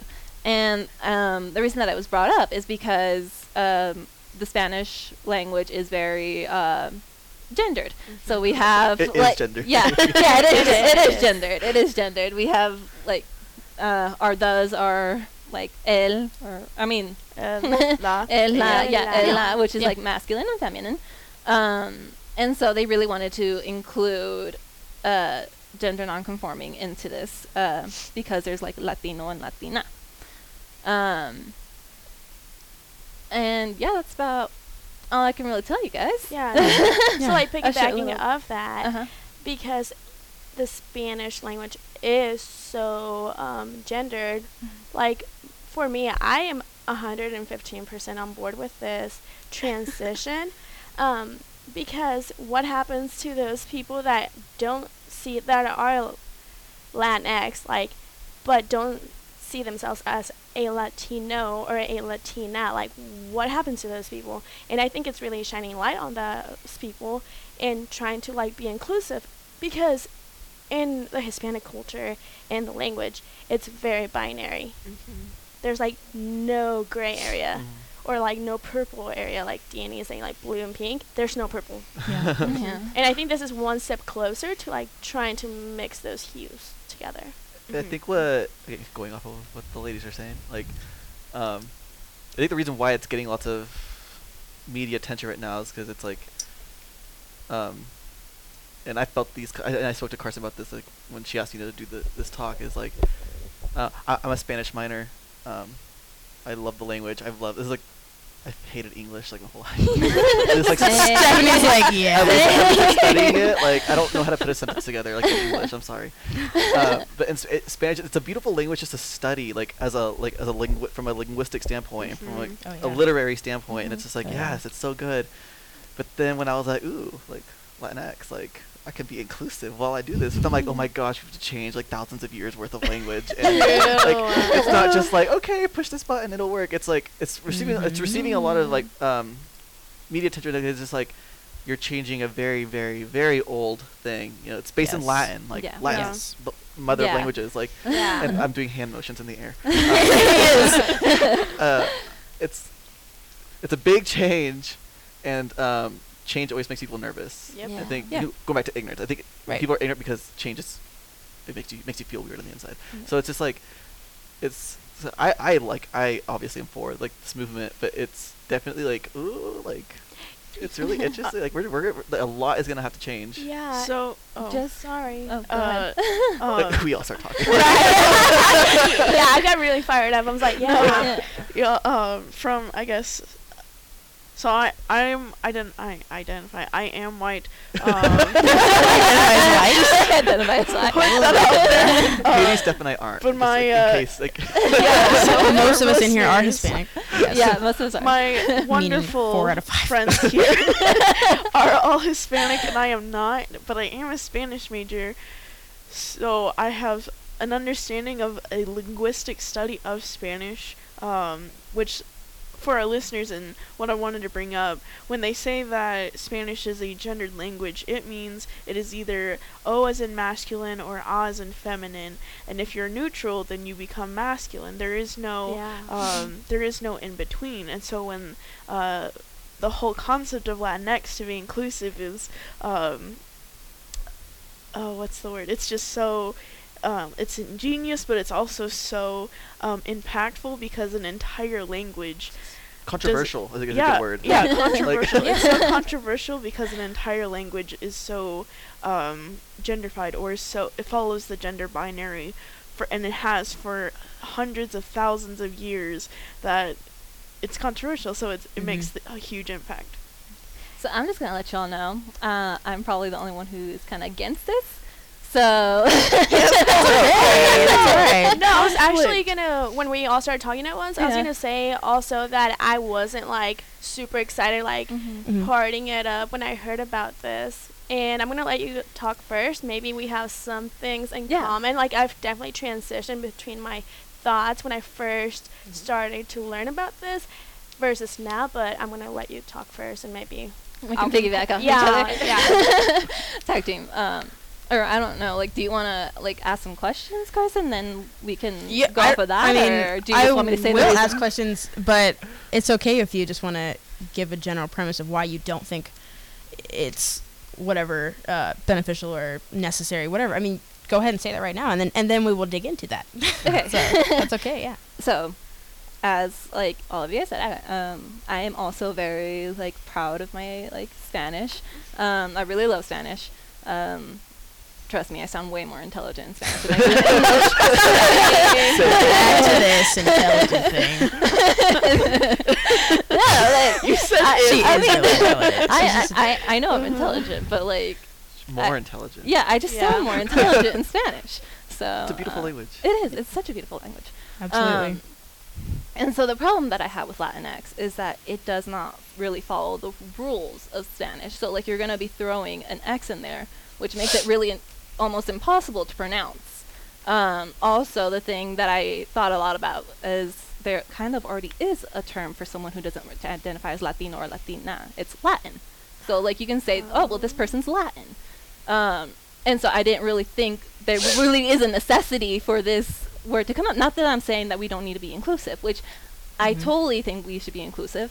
Um, another thing that I really, th- uh, that really like, fo- like messes with me, pushes my buttons, um, is the fact that like whenever we do say that a group of people, um, I mean, yeah, like there could be a ten group, ten girls in here, and the moment that a m- man walks in, it's uh, los. We use the man, the or masculine, ellos. or e- ellos. Mm. Um, as a was like a they descriptor yeah yeah, yeah. as a descriptor mm-hmm. yeah um as the Latin community, like we don't automatic we're not saying or we're not thinking that every one of those females are now male, or we're not saying that they're less or anything. It's just the way that we use to categorize it, same way as if we're talking about like the sun's example. I always use the el sol, the sun. We're not saying that the sun, the sun is masculine or that it is male. We didn't fly up there to see, like. If it has a penis. I mean, like, yeah, I mean, if we, if we A J's dying. I mean, if we did, like, the, I mean, Lion's gotta gotta explain something. Uh, Dang. But like, that's just we're not like we're not saying that these things are masculine. We're not automatically thinking that. Um, because we categorize this as being the masculine term that we use, uh, descriptor that we use, it is not, um, it does not connect in our brains that it, it is masculine. That's a good so. segue into into my next question, which is, so does uh, Latinx only apply to that term? So you only say Latinx and you don't replace all the O's and A's with X, or you do? So like if I were to say, um, Which is which a, a sentence in Spanish. So the boy's shirt is red. Would I con- would I change all of the O's to X? Or no. no. yeah, it's like contextual. No, like. yeah. Okay. okay, so the way that I think about it, I guess I never really thought about it like from the linguistic point of view, because when I think of Latinx, that term, I'm mm-hmm. talking about people. Like I'm not like trying to change like a chair's las sillas like. Mm-hmm. Mm-hmm. Gender in that sense, um, and so no, I don't think we're like walking in here and like replacing all O's and A's with X. Like, like if a group of okay. guys walk in, I don't think we're gonna call them like Latinx's. Like right, they're still Latinos. they're right. Latinos. Okay, yeah, but like here's the thing though: if someone does identify as Latinx, what are we gonna use to uh, talk about them. Like, I know in the English uh, language you use they, them, um, to identify someone who is Latin. I mean, that is not Latin, sorry. That is sorry, gender non-conforming. That's gender non-conforming. Okay. So if we were to talk about someone who identifies as Latinx and mm-hmm. want to speak of them in some other sentence, not just mentioning what their, um, is it, that's not racist, ethnicity is, yeah. um, how would we do that? Like, well, I think if we would say, oh, sorry, go ahead. No, I'm answering your question. I'm sorry. Yeah, go ahead. Uh, I think that's like the job for our linguistic experts. It's like, mm-hmm. like we've created languages. We create languages for movies and shows all the time. It's like, why not get some of the world's best minds on language to like work who are you know are also like into gender studies yeah. and and, see, and see like something that like I saw um, that I would see in the comments. Um, with a lot of the videos that I watched and like um, articles that I would read is that they would use uh, E instead okay. of an X because oh. an E in Spanish would, um, what's it called? It doesn't conform to uh, female or masculine. Yeah, like whenever neither. We're talking about something that, that does not have a gender that we do not. Uh, like la- Latine, like. Like Latina would make a lot more sense because like yeah. they were outing in a vowel instead of an three consonants all together. Like it makes it Im- it makes it co- kind of impossible for someone who does not have the background in English uh, to pronounce this. And like there, we're trying to include a lot of people, but at the same time, we're excluding all these people and kind of like saying that all Latins should have some kind of uh, knowledge in English, mm-hmm. which right. of course all of them. I like on. Where you're coming from. Like you want to respect the language. Yeah. And make it like, phonetically like right. able to be spoken. Right. Yeah. But, but so. You're still trying to be inclusive too. Right. Mm-hmm. So I have a question. Where did uh, Latinx come from? Was it from uh, the United States in like so Southern California? So where I think it's definitely oh. like not a Latin. yeah. Yeah. Well, not Latin like language Latin like mm-hmm. yeah. originality. So, right. From like a yeah. Spanish right. yeah. English uh, kind of descent. So it started in two thousand four. It was a it was an internet sensation, and then it started picking up steam ten years later, in two thousand fourteen. So it, here, I think I don't I th- honestly most of the most of the uh, Latin or Hispanic people I've spoken to don't know anything about it, or if mm-hmm. they do, they don't like it, mm-hmm. and so I th- but I think they're coming well, from where where Stephanie's kind of and I think the other issue too is like. English is spoken worldwide, so it's just mm-hmm. like you know, mm-hmm. if if the roles were switched, like the Spanish is spoken worldwide, would we be trying to like English-size it? I don't know. If the yeah, verb is we would. We, we so you mean like would we be Cause, trying cause to impose? Because the X is definitely not yeah. a Latin. It's, it's not. Not. It, exi- it exists in the alphabet, but it's just like it yeah. makes very different sounds phonetically. Yeah. Yes. Yeah. Like ekis. Ekis is like. So, so is that is that how you pronounce that? Latin. La- ek- la- Latin. Latin ekis. Ekis. Latin. Latin. Is that how, yeah. I guess I would never thought of how I would have said it. It is very like, yeah. yeah. like English-ized. I'm making that a verb, I'm sorry. Yeah. It's like movement, I right. guess. Because you know, yeah. because English is not as, is it gendered? No. No, no, no it's, it's not, not gendered. No, it's, it's not. That's weird to me, okay. Yeah. yeah. I never thought about that. uh, it's, English is not a gendered language. So I think it's just trying to get that inclusion mm-hmm. into a language that is very much becoming one of the most spoken languages like in our country right now. Right. Mm-hmm. Yeah.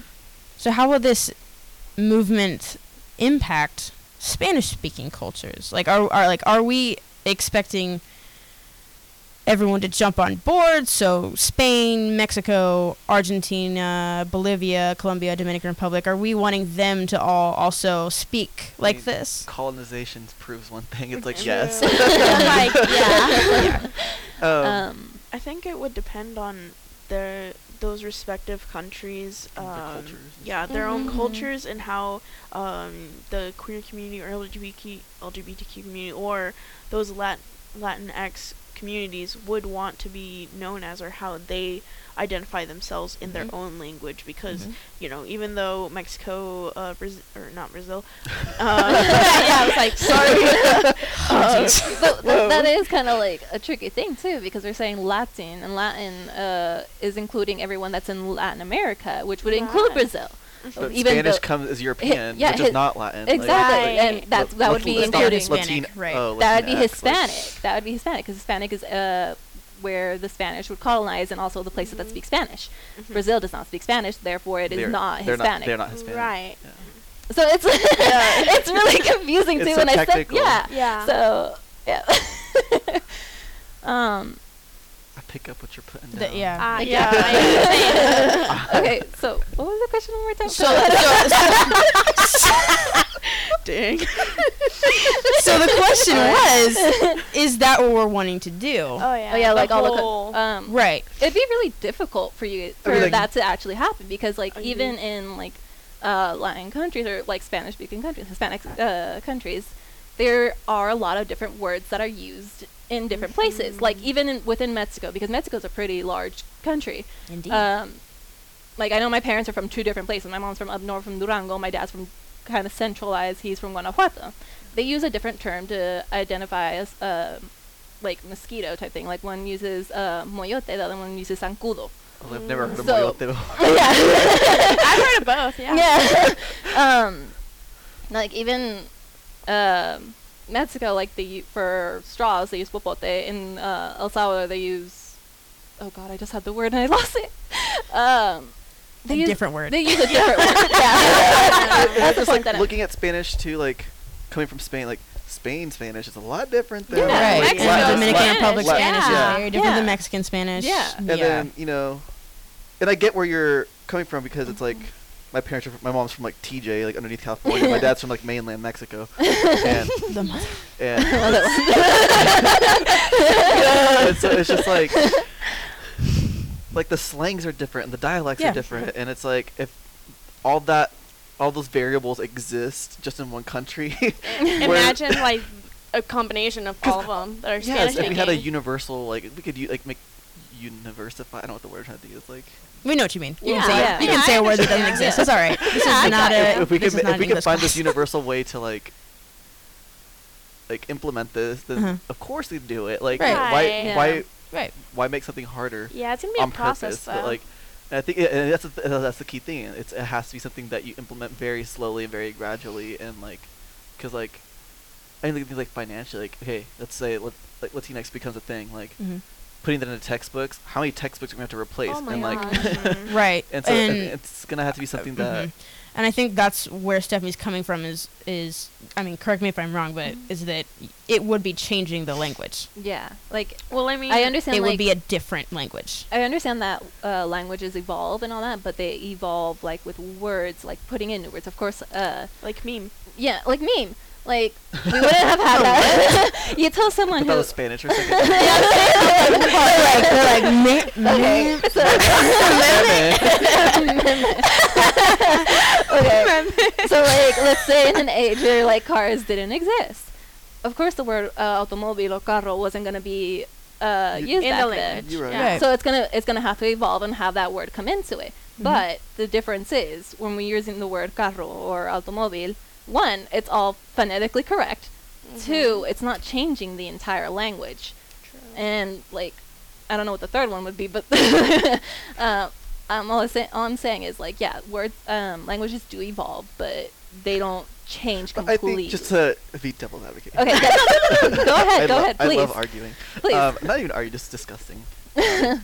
uh, quotations. No quotations. We'll be sure to let you know. There were no quotations. That time. If Danny um, does quotations. I talk with my hands too. Um, Same. But it's just like the car. When the car's invented, yes, we added that too. But it's like, gen- okay, gender nonconforming people have always existed, but mm-hmm. they're just now getting that visibility, right. and we're just mm-hmm. now. And mm-hmm. I'd rather cause some people like to be upset and make these people visible and recognized and validated mm-hmm. than not. You know. Mm-hmm. Sure. And so. And verbs are created all the time, so if, like if we're trying to if we're worried about how to conjugate something, like we'll figure it out, like we always have, like yeah. irregular verbs exist, like ig- irregular words exist, and mm-hmm. too many, and there's so many fusions of like you know like you know like when you're clicking on a mouse, the word is not cliquear, it's hacer click, and so like we'll figure it out, you know, and yeah. so, like and so I don't think it's a matter of like we're disrupting this whole system, like things will change and it'll be a more noticeable change than mm-hmm. we've had in a long time. But I think I'd rather I'd rather sweat a little and get these people recognized than not, you know? Right. Yeah. I want to be able to say that I fought for them to be recognized and validated in their language. Yeah, and I'd be totally up for that, again, if mm-hmm.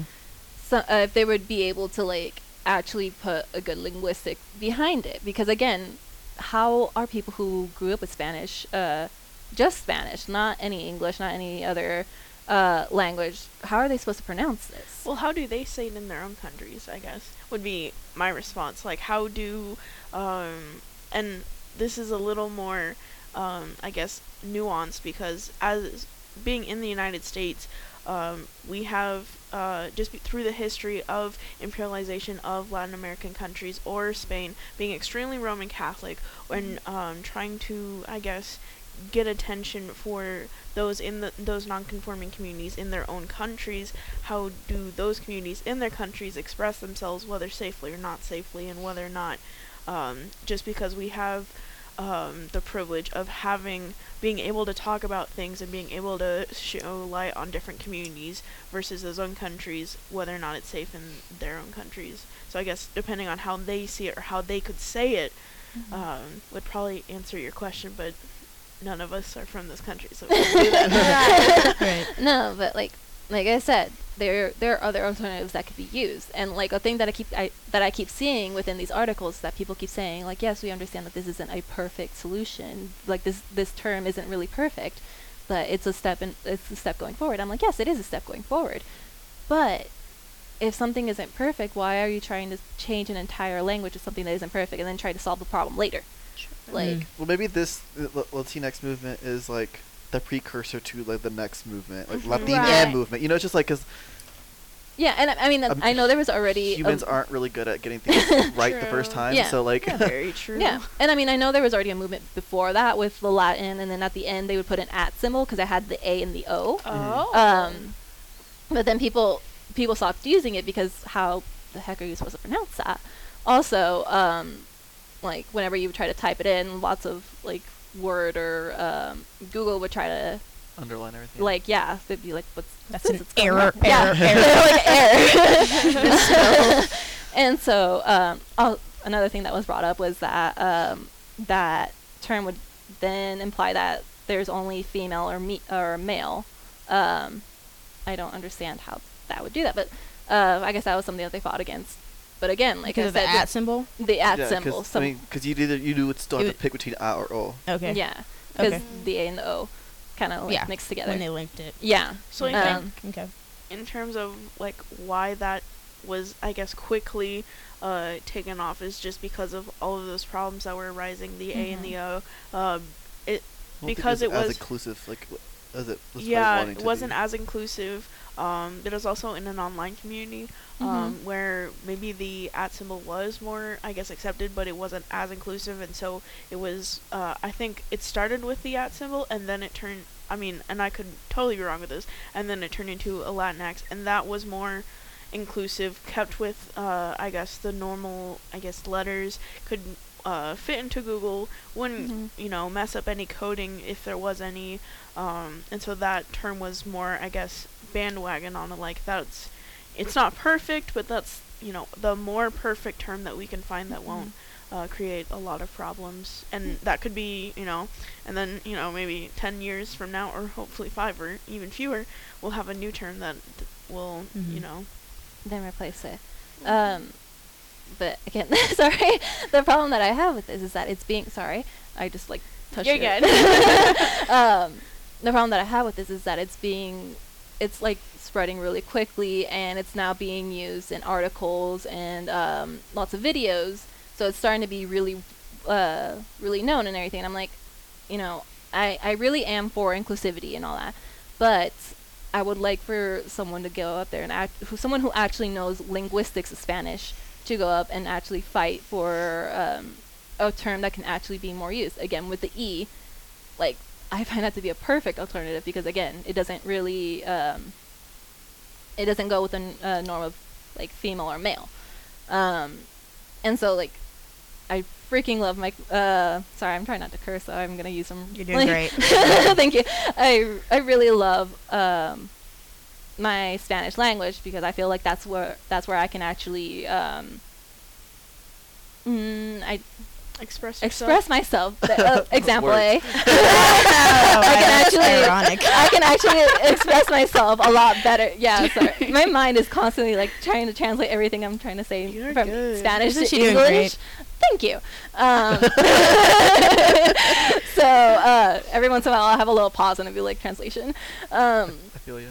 And so like for me to see Latinx, to me is like kind of offensive to me, because I'm just like, that's not really how the language goes for someone who's mm-hmm. studied this language. And Danny, you've been in the classes that we've taken. They're pretty they're pretty rough. Uh, they're not easy. They're not easy Spanish classes that I'm taking, because I really I really do enjoy my uh, my Spanish, and I want to speak it as best as I can.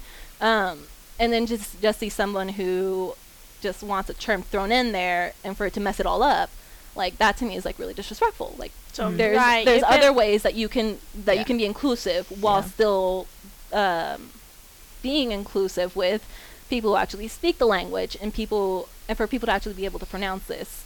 Are these articles written by uh, Latinx people, or by Latinos, or pe- by by Latinx Latinx people, people who are promoting this? So yeah, I've actually tried so reading both. all over. Yeah. Like I've read places from. Um, this is just to mention some. Flama had had a video that I saw. Uh, the Huffington Post, um, Refinery twenty-nine or something like that, or twenty-seven. Sorry if I'm saying that wrong. No, sorry, Refinery. I, I just know it's Refinery twenty-something. Refinery twenty-something. Mm-hmm. Um, and I think... BuzzFeed starting to blow it up yeah, a little Buzz, bit. Yeah, bu- BuzzFeed started to blow mm-hmm. it up a little. No, no, I saw um, BuzzFeeds, yeah. I don't know yeah. how credible they are all the time, but... Yeah. yeah. They're out there. Um, yeah, they're and I also... I would also read from, like, them... Like, I would see their sources, because they would use, like, university professors or um, uh, other people who are uh, Latinx, or the Latinx community, who identify as that. Um, and I would try reading their stuff as well. And these are just like the things that I would see the most that um, that would come up. Another devil's advocate question. Okay, no, yeah, that's fine. Because um, so, and, and this may be a question, but um, what does it mean to be a Latino from uh, Latin American countries, or be descended and still retain that culture of being Latinx in the United States? Like. Um, in our a lot of our uh, southern uh, states, they have mm-hmm. huge Hispanic and Latinx communities, just because of the immigration and er, immig- immigra- in the I one, yes, the I one immigration, immigration, immigration into those states. So they have huge cultures revolving around those ethnicities, mm-hmm. but they're not necessarily from those countries, but they still retain those identities. So how do you, I guess, how do you mix having those ethnic- having those en- ethnicities and retaining that identity versus, I guess, one hundred percent naturalized uh, persons of those countries? Okay, so I myself am not from the motherland. Uh, I am not. I love that that's how we're referring to Mexico. It is the motherland. Um, for you. Yeah, for me. um, yeah, yeah.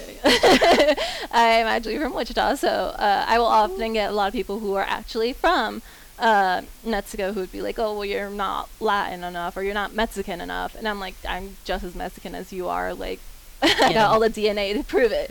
Um, bang, bang.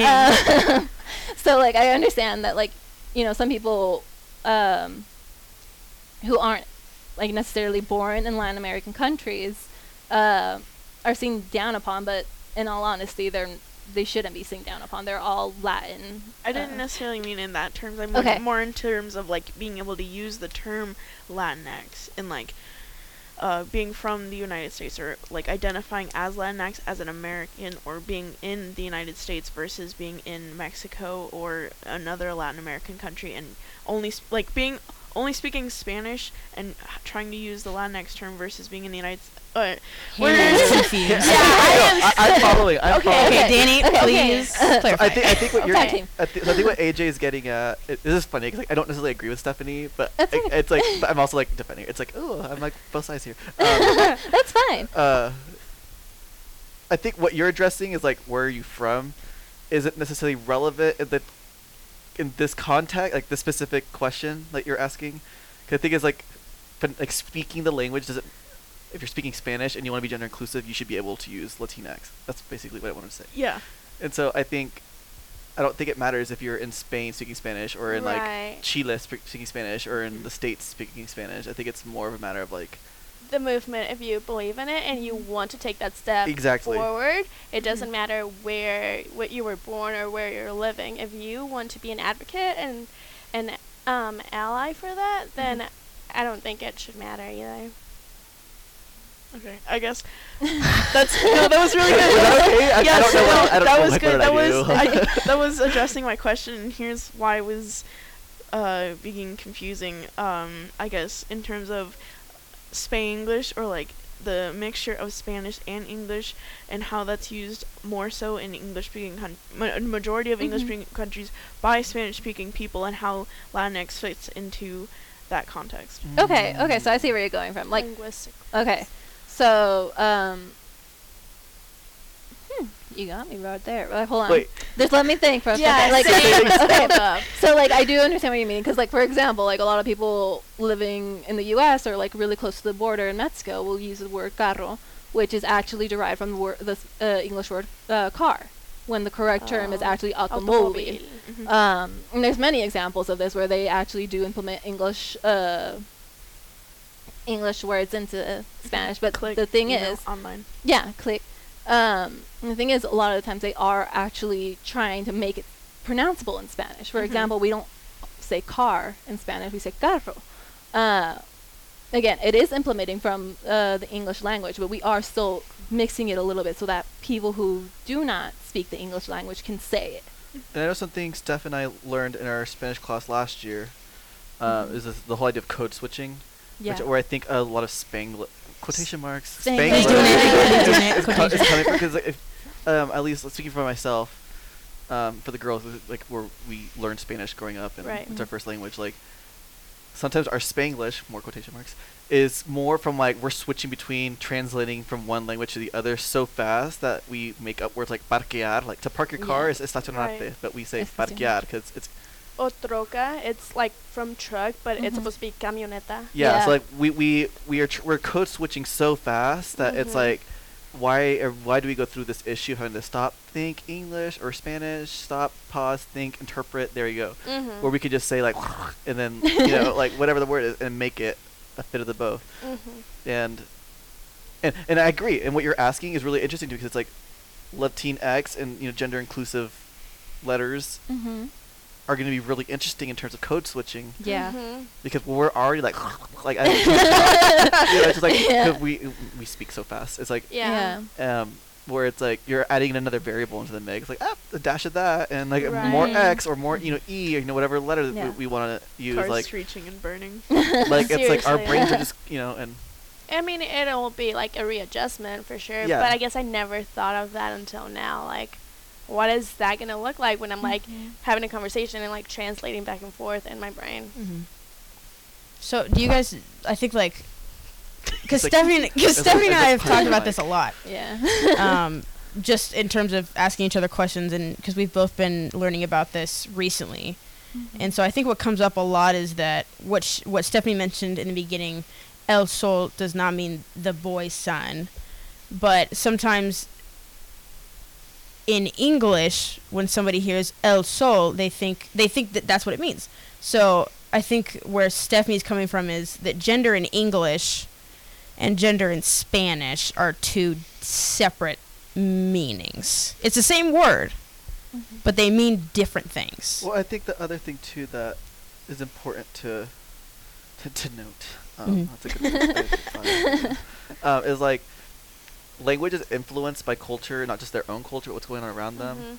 And like I'm, like the first thing I, when I, when Steph said El Sol, the first thing I thought of was like, in like some Asian cultures, like sun is masculine, night is feminine, and so it's just like little things like like literary and like artistic and cultural things like that, like psh, go everywhere. I'd smash my hands together and they went apart. Um, like they go everywhere, and so then other cultures. Like Hispanic cultures will pick up on these things and will like, oh, like, and I don't know if this is how it happened. But like Japanese culture uses masculine sun, so let's do that. You know, I don't know, mm-hmm. but the thing is, it, we see these trends in multiple languages. I think it's maybe like the sun is seen as a masculine thing. Maybe in our society now, in our generation, mm-hmm. the sun is a burning ball of gas in outer space. But like, so you think that it's like an adaptation that Spanish is gendered? Well, I guess. Do you get what I'm saying? Yeah, I, okay. I understand. Okay. Jumping into this, um, like even uh, in languages before um, Latin, where uh, I guess bef- during the, uh, not polygamy, but, um, uh, with pantheons, where you have a lot of deities mm-hmm. to represent mm-hmm. nature, so, to yeah. to basically give um, the unexpl- yes, thank mm-hmm. you, polytheism. That's polytheism. Like, yes. Yeah, we know, we know what you mean. We know what you mean. Right. Yeah, yes. Um, before, uh, before, um, Rome was even, you know, before, even before Greece, before a lot of modern civilizations, they would have deities for the sun, for the moon, and they would pair them together because, um, in terms of, like, man and woman being paired together, the sun and the moon, and the sun be, and I mean, I can't speak to why they chose the sun to be masculine or why they chose the wo- the moon to be feminine, but it goes from there, and so, like, throughout, I guess, human history and having um, deities, they've always, like, they've usually been paired, masculine, feminine, and then it kind of has, you know, spread down through the linguistic tree throughout, like, through um, Greek, th- throughout Greek, Latin, and then into all of these subsidiary subsidiary languages, and that's a lot of reasons why we have, a, like, in terms of, like, um, gendered languages, why the sun is masculine or why the moon is feminine. Which is why it's important to recognize that gender is a social construct that has been here forever. And right, and this might be, like, backing Stephanie up, but in my mind, when I say el sol, I'm not thinking, like, gender. Like, it's just mm-hmm. the sun. See, but I yeah. do, because el is a masculine. See, but the. I guess it's going to be one of those things where if you ask someone, it's going to be different because mm-hmm. it's happening right now. Like, because for you, that makes sense, but for me, it's not. Like, like I that's just the way I think about it is, like, if I didn't think about gender, if, if someone said la sol, that would sound so wrong to me because, like, mm-hmm. no, it's a masculine noun. So, right. Yeah. It's like, but I like, think like subconsciously, I think we do acknowledge it. Like, right, but, like, I, I think that's more rule-based, like, grammatically, mm-hmm. that it, like, triggers yeah, something yeah, yeah. in your mind yeah. rather than, like, oh, my gosh, the sun yeah. is a male, like, we need to yeah. address that. Yeah, know? And, like, it's more grammatically that we have the same rules like too. That in English, too. Yeah. Where, like, right. you don't you don't use, generally, you don't use they to describe one person. Mm-hmm. Mm-hmm. This English, it's just grammar. Mm-hmm. In yeah. English. Is that what you're what you're kind of yeah, getting at, Haiti? Yeah. yeah, that's exactly what I'm trying yeah, to say. Like, um, even being literal, or even sometimes even now, because, like, yeah, even though I do span- uh, study Spanish as much as I can, even though it is my primary language, I will still mess up. Um, there are times where I identify something as, like, the wrong uh, the. Sometimes I'll use la something, and it's actually supposed to be el something. And in my brain, it doesn't sound wrong. It's not that I'm saying, oh, like, um... like water. How do you say? Is it la agua or el agua?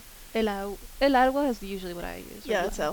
el. Is oh, it el? Yeah. Can't confirm. Yeah, yeah it's it's el. El. That's what I've read. I choose those inter. I use those interchangeably. Like. Kind of look at. Kinda yeah, look yeah, look it up. Feel free. See, like. I just like to discuss. And see, like, if it w- if it really was about the gender, we'd just be like, oh, well, let me see if the water has a, you know, a penis. Yeah. Penis but does not mean male, though. But, like, but see, like, um, in this case, we're just using the term to identify it as Wait what the we're going to be using. Yes. Yeah, I know what you're saying, Stephanie. Okay. Okay. So, then, what's, okay. Wait okay. a minute. Because, okay, because I just said be- if it has a penis, because that's where Stephanie was going, and then Dana jumped in and said, but that doesn't mean it's a male. So then, sex, what's... sex and gender. Right, they're not the same. Thing. I understand. Mm-hmm. So then... So now I'm missing where the problem is. I am following you now. I am Haiti. No, we're on the okay, same... So, okay, I'm gonna see. I'm gonna see if, if it is masculine. If it's okay, actually. It's what? Mas- it's it's ma- well, you say el agua, but it's a feminine. Like, you would describe it with feminine adjectives. Okay, so there's some okay, or like okay. or like phonetic Phone- linguistic reasons. Okay. okay, so where Haiti and I think just clicked okay. is that so? Stephanie was describing how. Just what we've just what we've been saying is that, like, when you think of the sun in Spanish. El Sol, and then, or she, no, she said agua instead, and she's like, when I'm thinking of el agua, I'm not looking for a penis in there, not to to say to see if it's really masculine. Right. And then Danny said, well, penis doesn't define masculinity, and now the record just stopped in my head because I'm thinking, well, then what's the problem? Right. If that's if it's all relative, yeah. What's the problem with being I am feminine? No. And yeah, that's no, okay. Okay, are you okay? Are you following Haiti? I, okay, yeah. Haiti's fine. Okay, okay, okay. Danny's jumping in the chair. Well, okay, okay, okay, okay, okay, cool. Haiti. Uh. Oh God. It's okay. I always said there was one rule and it was no cussing, and Danny's already broken that. May as well punch someone in the face. No, no, no. Go ahead, go ahead, Danny. Go ahead. Go ahead. Now I need to collect myself. Go ahead, Danny. I, I feel like I made a big deal, and I need to back myself up. So when I, when I, when I said, Jay. So when I said, are you? You're, he's like drying. Uh. When I said that like penis does not equal masculine, what I'm saying is, yes, we generally, as a society, say if you have a penis, it's a masculine thing. But right. There are associations. Like, you know, when you look at a flower, that does not have any, like, genitalia. I mean, mm-hmm. Plants have their organs. Yeah. But yeah. yeah. yeah. Uh, they do have male and female organs. But, like, some of them have both. If I gave you a rose, mm-hmm. you know, if I held a rose, would you see that as a masculine or feminine thing? Neither. Mm. Exactly. Mm-hmm. Or but it, right. Well, I would see it more as a feminine thing, like flowers, girls, like pretty, like rose love. Okay. Mm-hmm. But that's just what we mentioned was mm-hmm. that so you think that but I don't think that. And exactly. If we're going to change yeah. a language but, but, based but, but off of what you thing. think. Exactly. Yeah. But why why are we not changing it because of what you think though? We're n- because what? No, yeah, like, like why why are we not changing it because of what you think? Like why like you asked why are we changing it because of what you think? Like why would we not change it because, because of, of what, what my thoughts are? Exactly. So yeah, well, like then let's, okay, I think I'm let's, following. Let's use yeah. a term that actually like has no connotation to it. So let's say I gave you some grass. Would you then see it as a female? Connotations. But grass is outdoors. Men are outdoors. Women are indoors. You know. Yeah, I don't. Yeah, I don't. Yeah, exactly. Because again, but, but like socially and like. Contact. Look at me- like Mexican well, culture. What do the men do? Go outside to work. Women yeah, stay inside to cook. But like, like Mother Nature. Like that. For some people, like but, but Mother Nature, they say that's a feminine thing. Yeah, like my brain, I guess, just doesn't think like that. Like when I yeah. think yeah. it, it doesn't really separate. Because it's socially yeah. ingrained. That's what we're saying. It's from the uh, social constructs. It's so mm-hmm. ingrained socially into your brains that to ju- not look at it, to not t- that you know. It doesn't have to have a gender. But it does because it is related to certain activities done by a majority of either males like or females. Like being able to step outside and look at it for what it is. It's like, oh, it's just grass. But it's not. Because, because our, our, our, it, it, it's different now. It is different now because uh-huh. women are uh-huh. being Since boss women had to enter the workforce. Yeah, yeah. Right. And, you know, but it's just like, but we, our parents' time, ba- uh-huh. like, baby boomers' time is just like, you know, women didn't get into the workforce here in the States until... all the guys are out in war fighting, so then they right. needed someone to do it. But before then, like, women wasn't were a thing. Stay-at-home yeah. moms. They yeah. did the maternal... But they did gardening and stuff, which... Grass. Flowers. Grass. Flowers. Gardening for flowers. Well, not necessarily grass. Gra- grass is landscaping. Mm-hmm. But see, like, here's the thing. You can debate both sides, because you just yeah, said... you can. That's you the point. Yeah. yeah. yeah. Yes. See, here's I the thing, though. Like... I think we're going very different routes that are arriving yeah, to the same well, conclusion. Yeah, yeah, yeah, yeah, yeah, yeah, yeah. We definitely are. I agree. It seems to be like that. Yeah. Alright. Um, and yeah. it's just like how you look at, and, right. and again, you're yeah. like my knowledge of gender. Like, uh, it's something I'm very passionate about, and I, I'm currently st- I'm doing a research project right now where we're looking at gender roles and stuff. And so, in the way you look at gender, it may not be to that specific narrow way. Look, you might be seeing it from a completely different socially, right. you know. Mm-hmm. And so it's just like. Your mind doesn't go there, but my mind does. I'm sure I'm not the you know, yeah, my mind. I'm yeah. sure I'm not the only one who thinks this. It, it might like be, when I was first learning Spanish, that's something that I, like, coming from English, that was something that I kind of had a, an internal struggle with about like, why is all this masculine? Why is this feminine? Why does it matter? And just having to change from using the, which is gender, like, the doesn't have. It's not feminine. It's not masculine. Mm-hmm. It's the, and so being a, like trans, going from. Nothing to being either masculine or feminine that like I cons mm-hmm. like even though I'm not a native Spanish speaker mm-hmm. I consider the genderization of certain terms weird, but that's like I can see the gender of those terms, and so yeah. that's why it, me- it means something uh-huh. to me. Do I make so sense? As a, like, like no, yeah. Can I ask so, yeah. Danny a question just yes. to pick at your brain? Please. Okay, so you like the we talked about flowers, grass, and the gender behind that. If I say la silla, chair. Who has to sit in chairs and sew? Both. Uh, so okay, okay, no, no, no, no. Okay. Yes, the correct answer is both. Who has to sit in chairs to eat? Uh, everyone. Right. Everyone. But, but you okay? So The correct answer is both. Everyone has to sit in chairs. However, who has been stereo? Again, this is going into like gender stereotypes. Who stereotypically has to sit down more? Women, because they're weaker or they're doing so. No, uh, like I said, that sounds like something that's coming from you, not the language. Mm-hmm. No, but if you look at, I'm looking. Like, think of culture. Catholic Church. Mm-hmm. The priest, mm-hmm. who is always a man, mm-hmm. is always standing. Everyone else is sitting.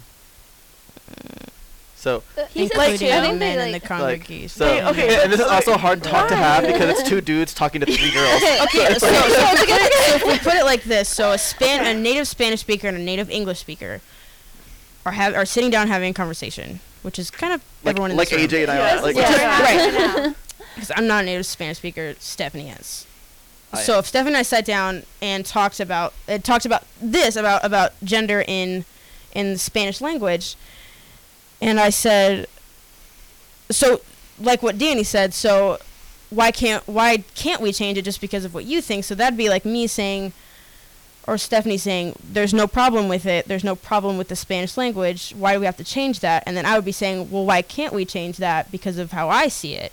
See, and I'm going to bounce off of that because, like, uh, sorry. No, you're oh, yeah. Okay, yeah. So something that you guys are mentioning is that, like, for you, it is, it is uh, for you, A J, it is such, like, it's kind of controversial for you to be thinking, like, why do I have to name this thing as being female or male?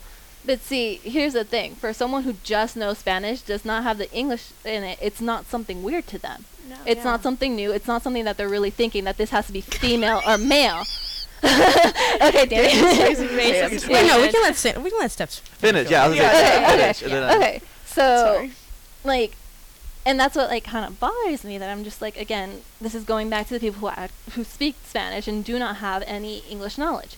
Like, for them, this isn't, th- for them, there is no the, that is just, uh, what, what's it called? Gender neutral. Gender neutral. Yeah. So, for them, gender neutral is usually using the male or an E at the end of something. Um, and so it just doesn't go through their heads that, like, uh, when we're talking about it, so that it is just masculine.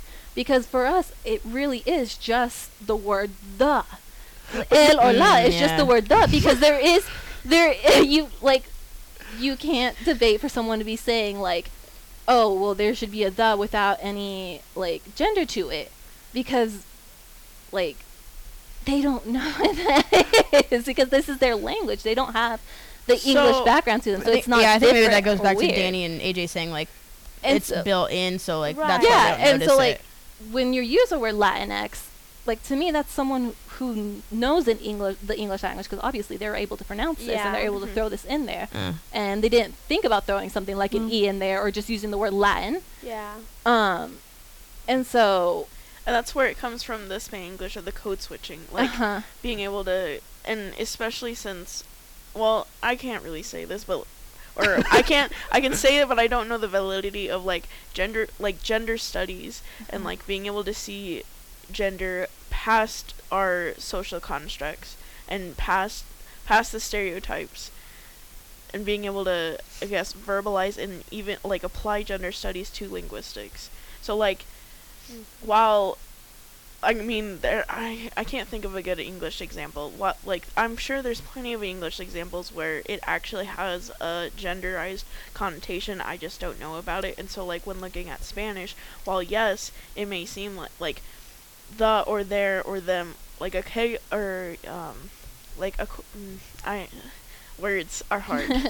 uh, but like so. Uh, Looking at a gender studies, they're being able to see gender through and around the co- social constructs. You, I guess, for me, and I can't, I don't know about Danny, like, I can see how gender has influenced our language into assuming, like, this is neutral, but it has, like, being, using the masculine form, like, the fact that there is a masculine form versus a feminine form, even though they mean the same thing. Mm-hmm. Yeah. And so I think... Two things I want to address is like, see, the big reason why I disagree with you, Steph, is because uh-huh. you're making these great assumptions of like people who are native Spanish speakers see it this way. I'm a native Spanish speaker and I don't see it like you at all. Mm-hmm. So the, the thing is, you actually have the knowledge of the English. So like, so if I were to talk to someone like my grandma and try to like who doesn't have any English background, like the most she can say is thank you and hi, and sometimes she gets those mixed up. Um, That's like adorable. She is adorable. She's, She's adorable. an adorable woman. She's adorable. The, the, the um, like for someone to try to explain that in the English language there is no the for like female or male, it'd be kind of like it'd take a minute for her to understand that and understand that there is no separation between the two. Right. Like it, all, it took me a long time too because we, going into kindergarten, all I knew was Spanish. So like having to know that just the is just the the the for like everything. Overall. And it it was kind of. And here, here's my thing, and it's kind of just like to uh-huh. go back to like why we even started talking about this in the first place. Okay. The whole reason why Latinx is even being brought up is for people who are trans, umbrella term trans, mm-hmm. like. And so it's upsetting. Oh, how am I gonna say this? What am I trying to say? It's okay. You can just. It's okay. Say you can it. Say it. No, uh, well, I, I don't. I don't know what. Like, oh, what no. I'm, like, I'm, I'm like, what, what words am I trying to use? Um, this isn't being used. I think this movement isn't being brought up to upset people who speak the language. Mm-hmm. I think it's being brought up to validate a large group of people. Yeah. Mm-hmm. And because yeah. regardless of anything, it's like. It's I have trans friends who have talked to me. Being. Having the wrong pronouns used against you, mm-hmm. or not against, just, uh, just used at you, like, like to describe you, yeah. to describe yeah. you, yeah. hurts a yeah. lot. Yeah, yeah. And, it, so and so it's when people, so when your whole language has no way to identify you as a person, like, mm-hmm. what does that w- do to a person? Mm-hmm. And see, like, here's where I would argue there already is a term for Lat- a Latin person. Latin, like there already is the word Latin that does not signify female or male. But what if there's is that la- in like Spanish though? Isn't La- that it's, English? It's Latin. Latin. Latin. Latin. But Latin. Is, uh, when we say Latin, aren't we talking about the language? Well, you can say Latin or well, but it can I think also it's like multi-definitional. Yeah, yeah. like so someone Latin. Can say like this is Latin. Yeah, yeah. Someone but, can but I think that's the thing is like yeah. I think it's the I want to speak for like trans people. I'm sorry. um, But it's just, oh, I hate this. I don't like doing this. I don't know if I want to talk about this. It's like, uh, I think it's just getting that. Hey, as someone who is an ally, I'll t- go back from this angle. Uh-huh. I'm sorry. Um, I can use Latino to describe myself. I can use Latino to describe you. Mm-hmm. I want something. I want the extra something at the end to describe my friends who are not. Okay. And, and I'm willing to like mm-hmm. put my name on that and to yeah. argue against you all day long. Yeah, like, that's fine. That she will also what? Argue. No, yeah. it, it, it'll be beautiful. Yeah, um, but it, like, will. It is beautiful. Yeah, it is. And but I think it's like, I want to have something to, to acknowledge my friends who are mm-hmm. trans or gender nonconforming. Yeah, see, and I at the same level that we can yeah. find mm. words to describe yeah. ourselves. Yeah. If that makes sense. Yeah, and it see, does. Like it does make sense. Like I said, I'm totally an ally as well. I will do my best to try to label everyone the way they want to be labeled. Uh, use the right pronouns. Um, The thing is, again, with the X. I just hate the butts. Like, I want to do all this, but. Yeah. sorry, yeah. sorry. Well, sorry. I mean, you're like, allowed to have problems with yeah, it. Because yeah, it does, in fact, impact Stephanie as well. Yeah. yeah. yeah. See, yeah. like, um, I will argue with someone all day long. The thing with me is, like, if if I hear something that I'm just like, oh, okay, that changes my mind, I will actually change my mind, and I am willing to admit it. Like, I've done it so many times. Oh, yeah, yeah. I used to be, like, extremely pro-life, and then, like, me and Carson started talking, and I'd, like, oh. Okay, I see. Life change. I see. She, she can. Yeah. She, well, yeah. You're st- well, sh- I'd like to read it. She's still pro-life. I'm. S- I'm not. I don't like using the word pro-life for, to describe myself because, like, so I'm not anti-abortion. Is that better? See, I'm not fully anti-abortion either. Okay, well then. Well, that's, but that's the point. She, she, yeah. Can ex- yeah. she can accept. Yeah, I can accept. A I different, can accept facts, but yeah. like, if yeah. if I still f- see a problem with it, I will debate it. Uh, Not to debate against you, not to be against you or anything like not that. Not debating for the sake of debating, but no. debating because, because she has I want, yeah, the, no- yeah, I want yeah. the knowledge. Only I want to see what the other side is. If and only our government functions. Mm. um, but see, True. again, I, I totally want to um, la- uh, be able to uh, use the right pronouns for everyone, use the, uh, be able to have everyone be included. The problem with me is that it is excluding people by using the term, with by using the X. Again, there could be so many different solutions that can, that could be added in there. With using the X, you're having three consonants together, which isn't something that you find in the Spanish language, and it is not for the native speakers. Native speakers, yes.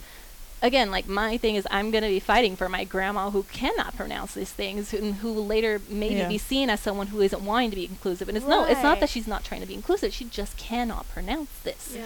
So, again, like, I would be totally for, sorry, I'd be totally for this if it was actually correct, like, in the Spanish language. Linguistically. Linguistically. Because we, we talked about how we want our older generation to be able to, um, what's it called, uh, be able to include...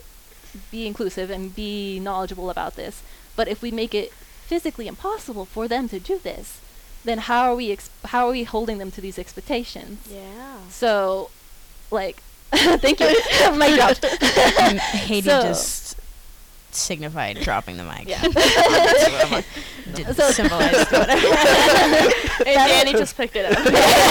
that that is my that is my biggest problem with the X. It's just that it is not something that can be pronounced. It is excluding so many people, and, you know, like I said at the beginning, I am tra- someone who tries to fight for everyone's rights, um, because there are so many ri- rights that need to be fought for. Yeah. Mm-hmm. Um, so can I say something yeah. just to make sure that I'm live following? So Stephanie, and correct me, obviously, yeah. I don't yeah. want to speak for you. Uh-huh. Stephanie is fully, like, fully supports the movement, like what the movement is trying to do, mm-hmm. be mm-hmm. inclusive, but not, not the that way. linguistic way that they're doing it, by adding mm. an X. Yeah. And therefore excluding other speakers. Exactly. Yeah. Si- si- so then, so then Stephanie, yeah. would you be, you would be okay then with it being an E instead? I would be, I would be okay. Even though that would still be changing the language. That would still be changing the language, yes. But it makes sense. Uh, but, it but it makes more sense. Makes okay.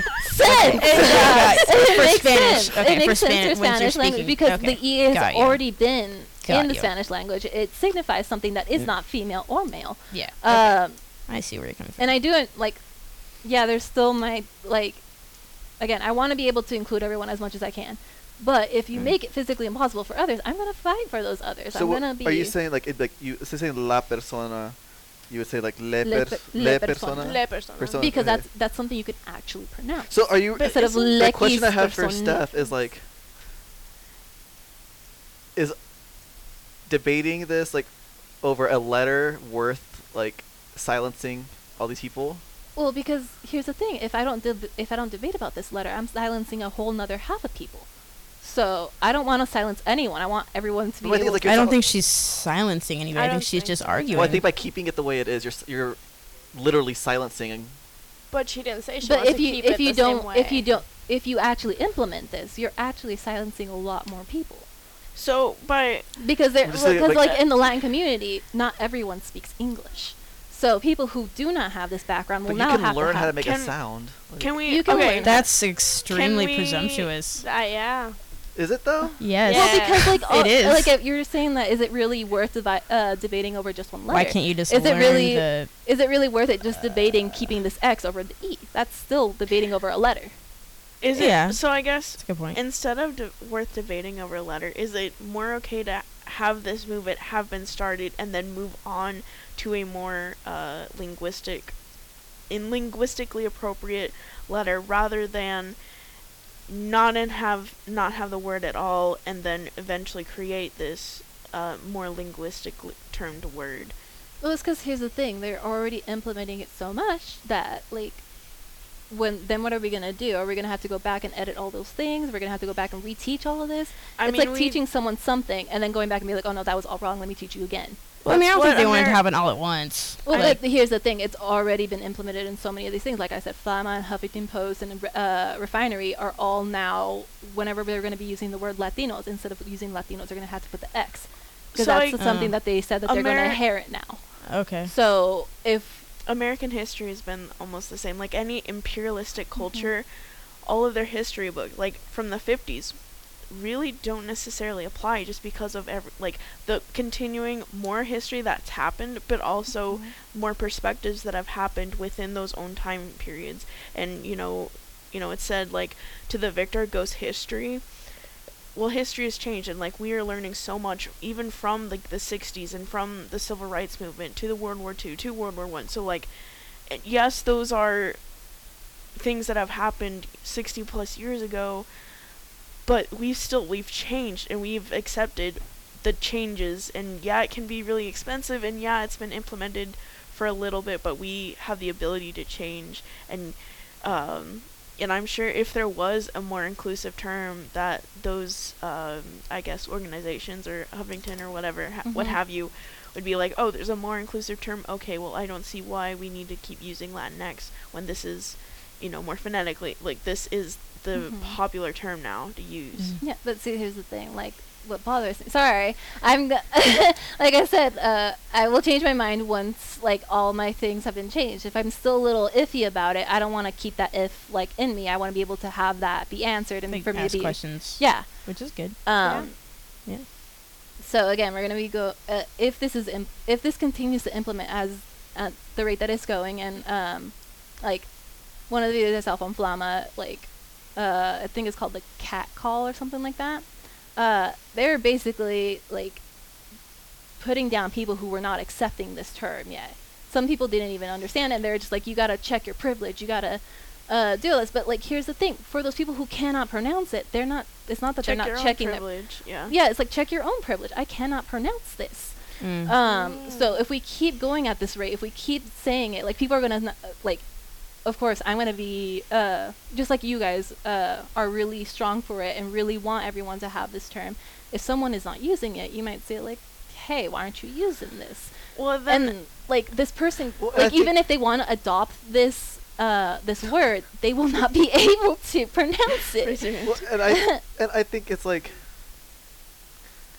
I don't think we're, we, we're, I'm not, I'm not a linguist. I don't think whoever... Okay, let me say one thing first, because it's on my mind. I've had it on my mind. Okay.